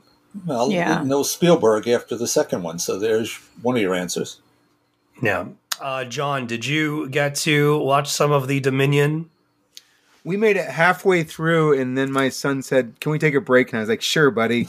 Um, and so we'll finish it later. But i i have i like laura dern. I like sam neill. I like the return of that crew. It's just this movie is just throwing everything against the wall. Oh. and it's just not landing You just reminded me of something. That line, and I know you've seen it by now. That line of Laura Dern telling Sam Neill that yeah friggin' um, Jeff Goldblum's Ian Malcolm slid into her DMs. yeah Oh my god, I wanted to set myself on fire. that was so bad It was so bad. It was so cringe. It was so cringe. Um all right, moving on. Day shift. yes. Y'all, Yes. Day Shift Yes. was awesome. yeah. this is a Steve movie. This is this is one of those movies that was exactly what I needed it to be at the time. I loved seeing Snoop Dogg Yeah. just drip, just smooth his way through this movie. He was Like- so good. Giving Snoop Dogg, uh, you know what? I'm not going to spoil it for people that haven't seen it. He's fantastic in this. Dave Franco is absolutely hilarious in this movie. I really, really enjoyed him. Um, I was totally waiting for that twist. It is much longer than 40 minutes, but once the twist happens, I was like, yo, what is happening right, Right? now? it really starts popping off right after that. that movie pops off. Let me tell you, the that that movie has some genuinely great action sequences. The one in the very beginning is good enough, but the one where they enter the hive with the with the other hunter team and the four of them are taking that whole Yes. house out. The That garlic scene, spitting scene. See, that was the scene we were talking about. that scene is fantastic. That was just really fun good. all around. That was that was great. Um, Peter Stormare shows up doing his Peter Stormare thing. I uh, that movie was exactly what I needed it to be at the time. I watched it twice because I liked it so much. Mhm. Um, good stuff. Day, Day Shift is fun. Um, I watched The Bad Guys. John, I know you've seen this. oh it's great it's fun So great animation yeah yeah. So the bad guys, if you don't know, is um, basically Ocean's Eleven with a uh, anthropomorphic animal cast. So led by the big bad wolf, who's kind of like the Dan- the Danny Ocean of the movie, um, with a snake, a tarantula, a uh, disguise wearing shark voiced by Craig Robinson, which is just outstanding.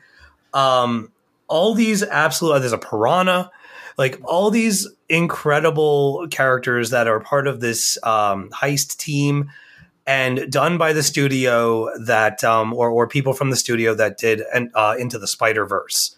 Hmm. So instead of combining all of these like Spider Verse incorporates so many different animation styles. It's almost hard to keep track of them. And that movie, what makes part of that movie so spectacular is how that all comes together to make one cohesive thing. One of the greatest animated films ever made. Definitely one of the best Spider Man movies ever made. Um, this is that team kind of choosing a couple of styles to go with, maybe like two or three but then cranking it up to 11 and really, really, really going to town with humor and creativity and just so much style. That animation studio has style for days, and the bad guys is outstanding. If you want just something that is a visual feast with lots of funny characters, great lessons to be learned in the story, um, very clever and I loved the characters. I loved the entire cast of characters. I thought they were great. Um, and I would watch it again in a heartbeat. It is maybe my favorite animated film of the year. Um, wow. Yeah, so far. Um, I don't know how much I've seen. I'd have to make a list, but um, it's absolutely outstanding. Um, and I think maybe a lot of people had slept on it because it didn't get the press that it needed, and it definitely came out during like high COVID times. So if you can get your hands on it, it is available on digital and uh, Blu-ray and all that crap. Um, the bad guys, absolutely see it. Watch it with your kids. It's fantastic. Uh, we watched Nope, the new Jordan Peele joint. Didn't get to see it in theaters. Uh, bought it the minute it came out on digital. I won't say much. Loved it.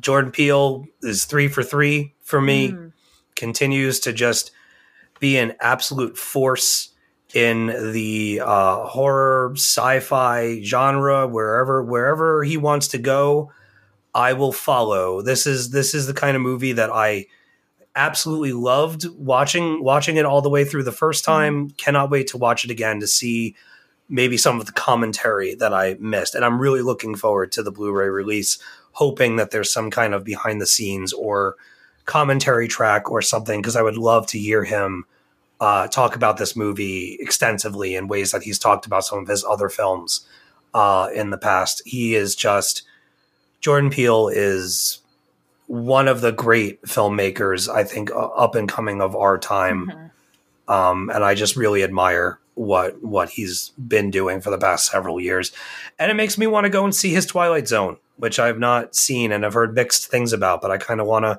go and check it out and make my own opinion because I, I grew up on the Twilight Zone and I, I love that stuff. So I'd be curious to see what he was up to. Bob, you uh, watched Nope? Yeah, Did a lot. I'm I have to say I'm not three for three. I'm two and a half out of three. I was iffy about us, mm-hmm. but this really brought a lot of things into play. Get the Hollywood history. You certainly have the racial aspects of all that. You've got two lead characters who aren't the most likable people but you're, mm-hmm. you're forced into accepting their position, their situations, and it, it's really, really well done as a piece of drama beyond the sci-fi horror aspects of it.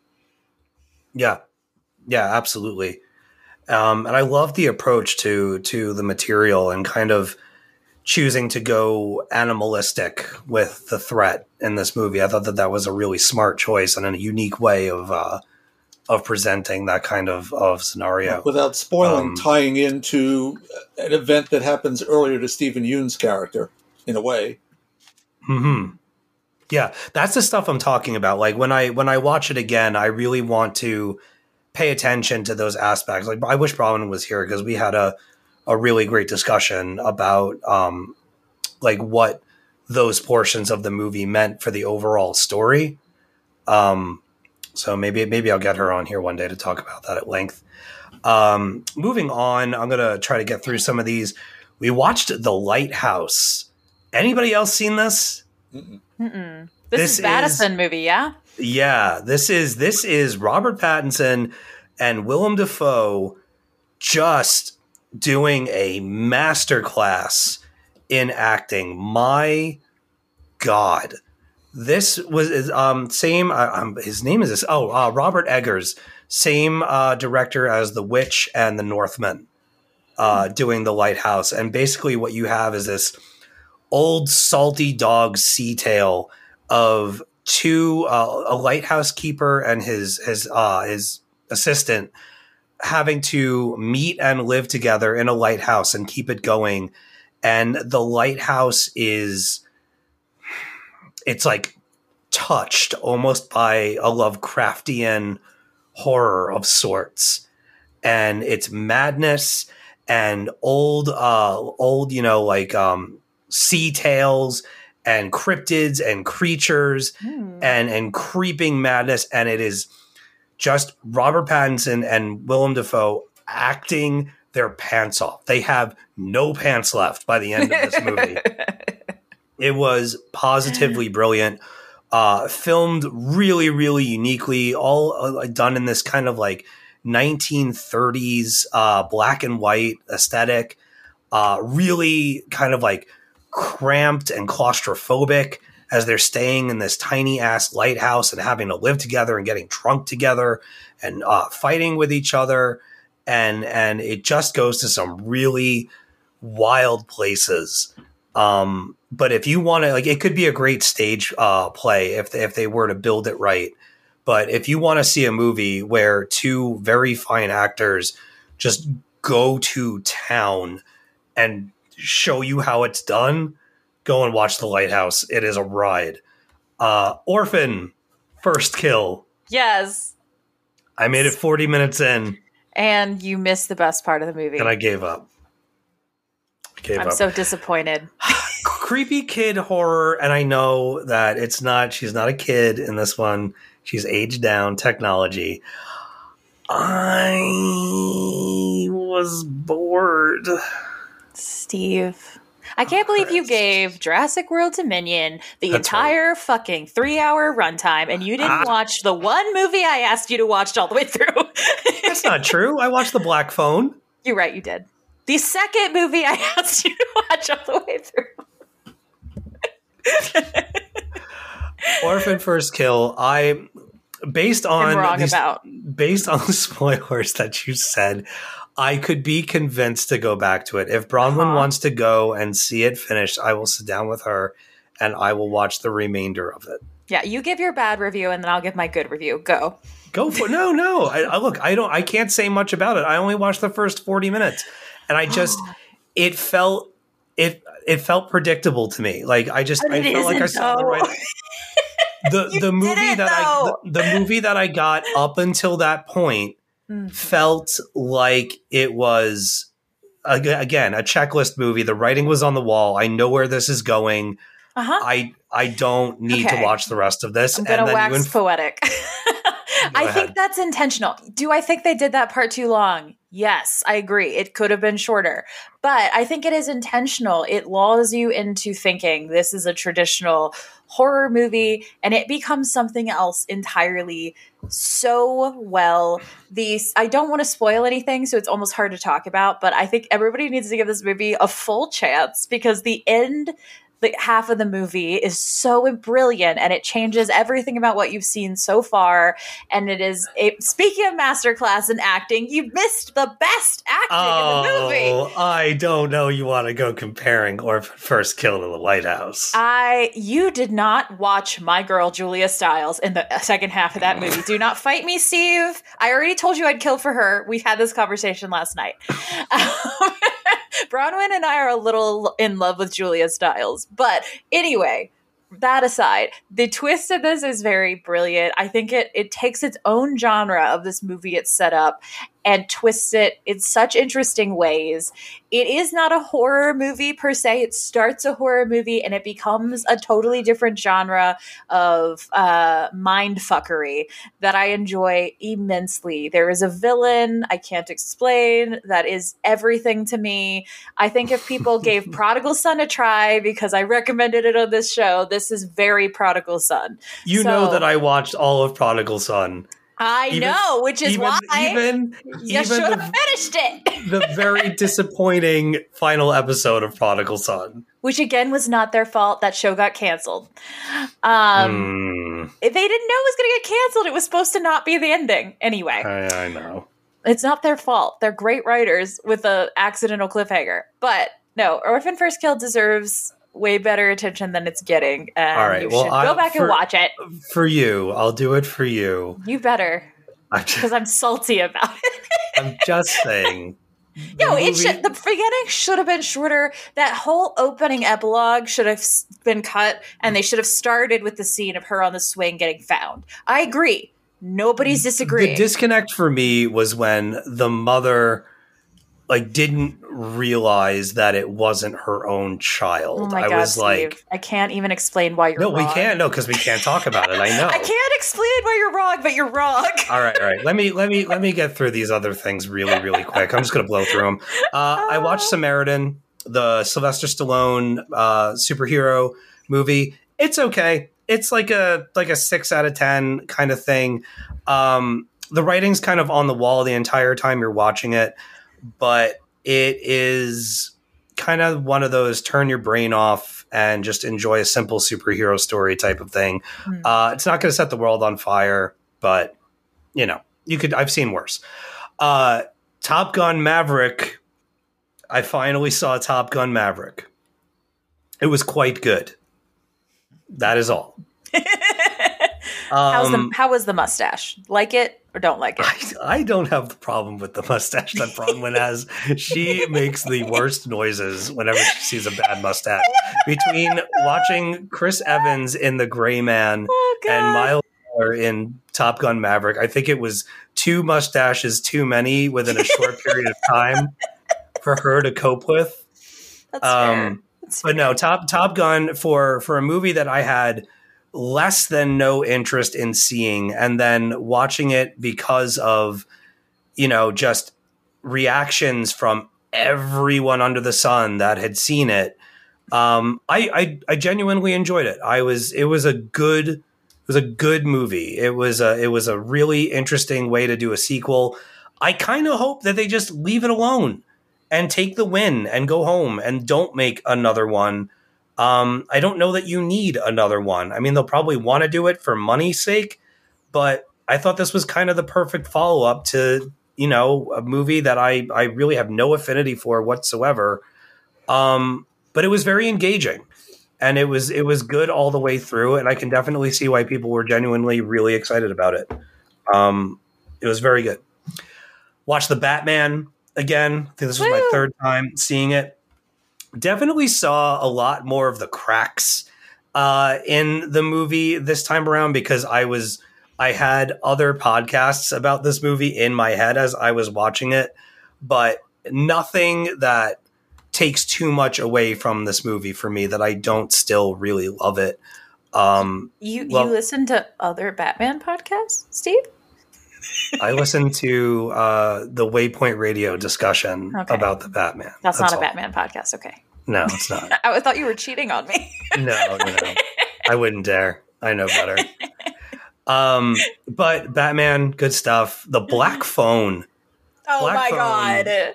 Black Phone is very good. Um, anybody that wants to go and check out Scott Derrickson, he did uh, the original Doctor Strange and Sinister, uh, among other things, uh, The Exorcism of Emily Rose, and a couple of other films. Uh, I think The Black Phone might be his best movie to date. Mhm. It is a very simple story told exceptionally well. Uh, great performances by the um, I'm going to call them the child cast, the young adult cast. Mhm. Uh, every kid that appears in this movie in any kind of major or minor role does an exceptional job, and that is a hard thing to pull off. I am the first person Yeah. to call kid actors out on just taking away from my my enjoyment of some things. Right. Um, outstanding in this. Ethan Hawke is creepy and great, and like I said, just a simple story told really, really well. Even the the horror and supernatural elements in this, I thought were executed really, really well and very subtle. Nothing, nothing to overpower um, the tension of of the the story and and this. I don't want to say too much about it, but um, Mhm. creepy and tastefully done yeah. for for for as as as traumatic and and grisly as I assume a lot of the murders are before we get to our our protagonist and our main kid in this movie. Um, the the depiction of the kidnappings and so on, I think, was really well done. Talk about like you already know what happened. We don't Mhm. need to show it to you. We can allude to it Mhm. we could show you each time that someone was taken, but you don't need to be there for all the gory details. Right. Um, just very well handled. Um, Yeah. and as much as there was, like Chris, you'd mentioned a lot of um, like kid related trauma Mhm. uh, throughout the movie. It does a really good job, I think, of not going overboard oh, yeah. With it um, Yeah. for parents that might be watching the movie. Yeah. I think that the point of it, it's not it's not sensationalized because the point of it is trauma and overcoming trauma. So it's it's very present, but it isn't like this isn't saw. It's not there for us to revel in. It's there for us to think about. Right. Right. Um, and the last thing I'll talk about, I'll I'll pretty much skip the TV stuff, is um we watched Spiderhead, the um newish movie with again Miles Teller and Chris Hemsworth and Jurnee Smollett of uh very questionable ethical drug um administration and experimentation going on in a penitentiary owned by Chris Hemsworth who has come up with drugs that almost instantaneously through infusion make you feel certain things, uh, including fear and pain and joy and getting on the getting your horny on and all of those things. Um, and basically taking a bunch of convicts and putting them in a very experimental prison and having them conduct the experiments on each other with consent that may or may not be going to people to uh, put the checks and balances on what is happening in this place. Um, it was decent.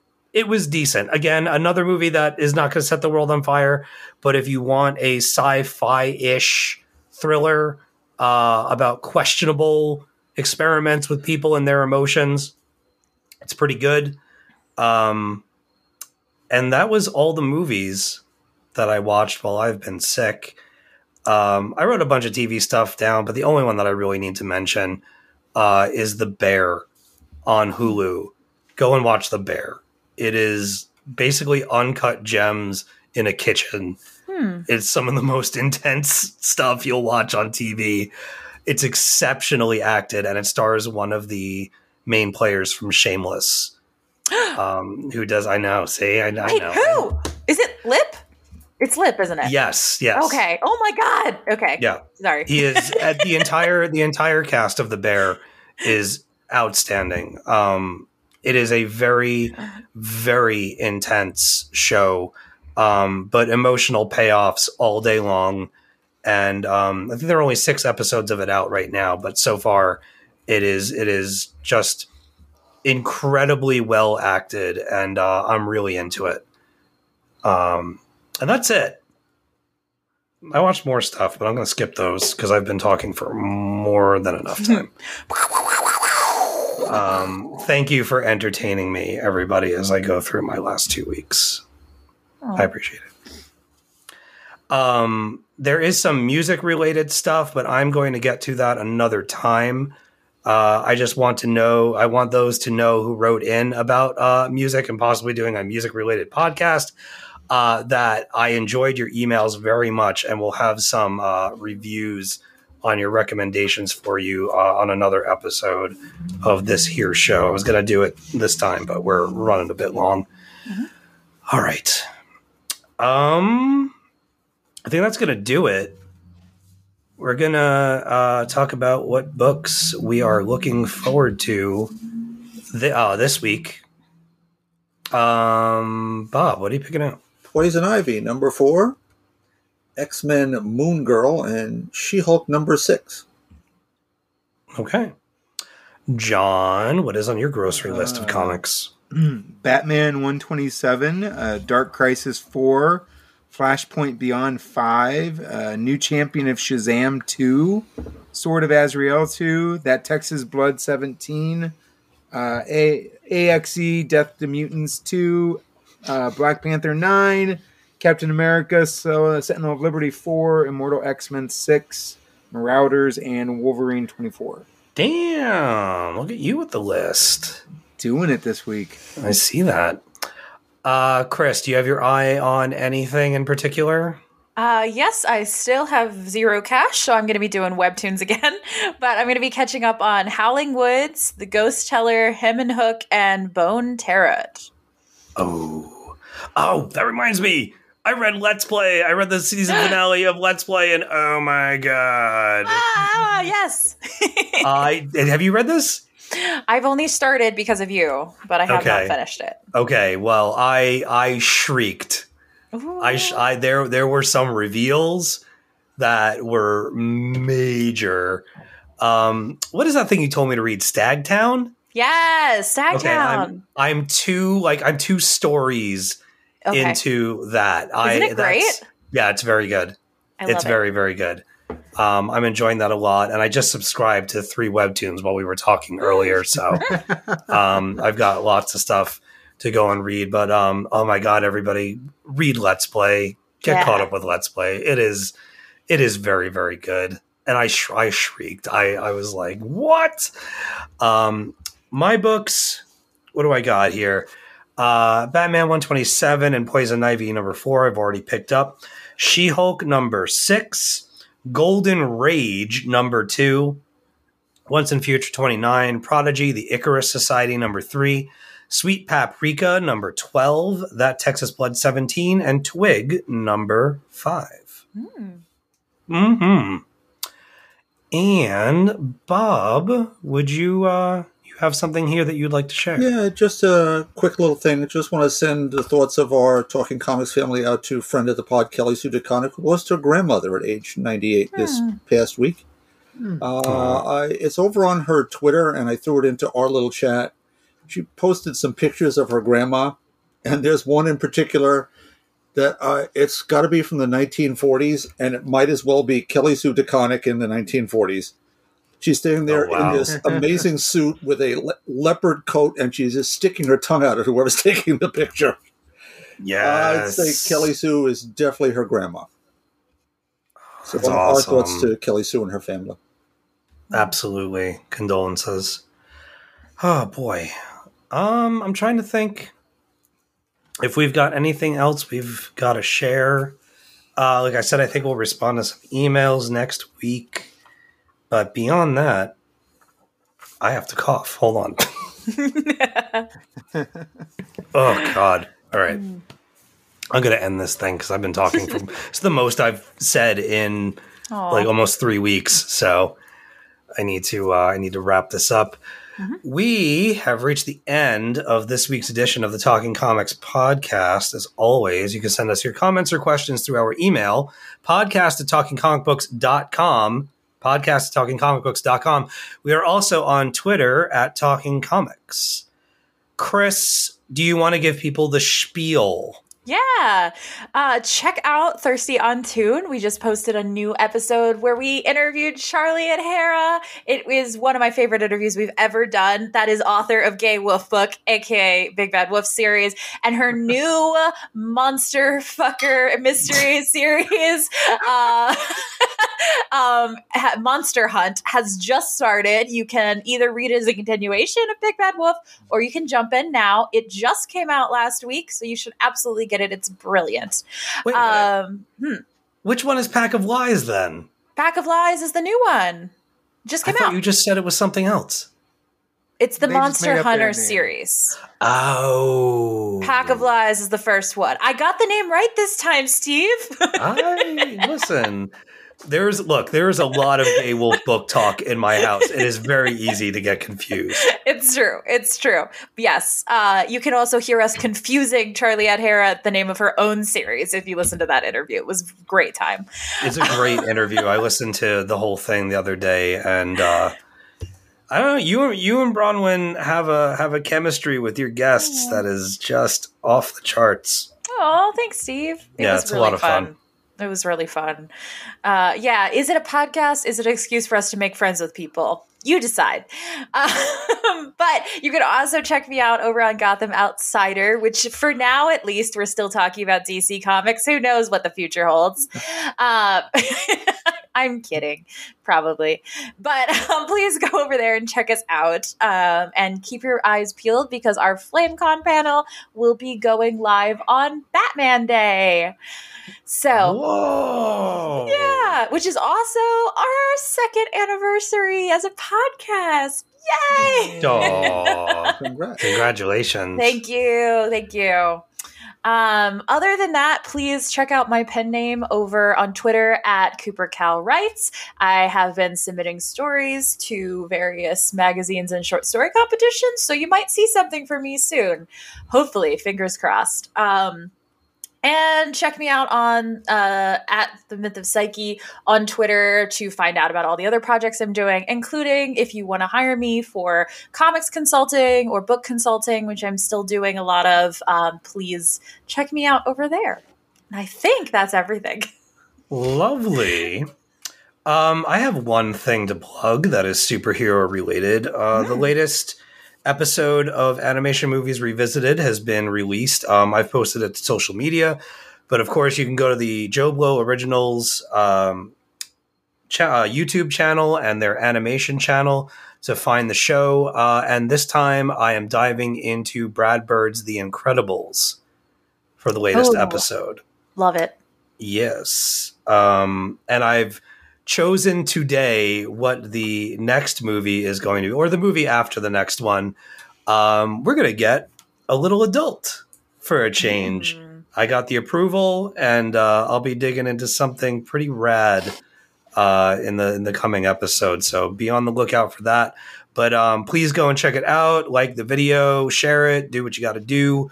Uh, the more people that engage with this thing, the more of these I can make and uh, put money in my bank account. I like food. I like to eat. All right. Um, Jon, you got any business? No, I'm good. I feel All right. lazy now, but I'm good. It's hard to go after Chris. I don't even know why I ask anymore. Stop. Jon's All busy right. living a real life. I'm hiding from my responsibilities. Let's be clear. Uh, Aaron is at Aaron J. Amos on Twitter and probably other things too. Joey is at Joey Braccino. Uh, Bob, where can our listeners find you? Old fashioned email, Bob Reyer at talkingcomicbooks.com. Jon. At Jon P. Burkle. Uh, and I am at dead underscore anchorus on Twitter and Instagram. Uh, I want to thank everybody for joining us this week. This is a bit of a long one. We hope that you hung in and enjoyed yourselves. Uh, we will ba- be, ugh, God, we will be back next week with another episode of the Talking Comics podcast. Until then, be excellent to each other and to be continued.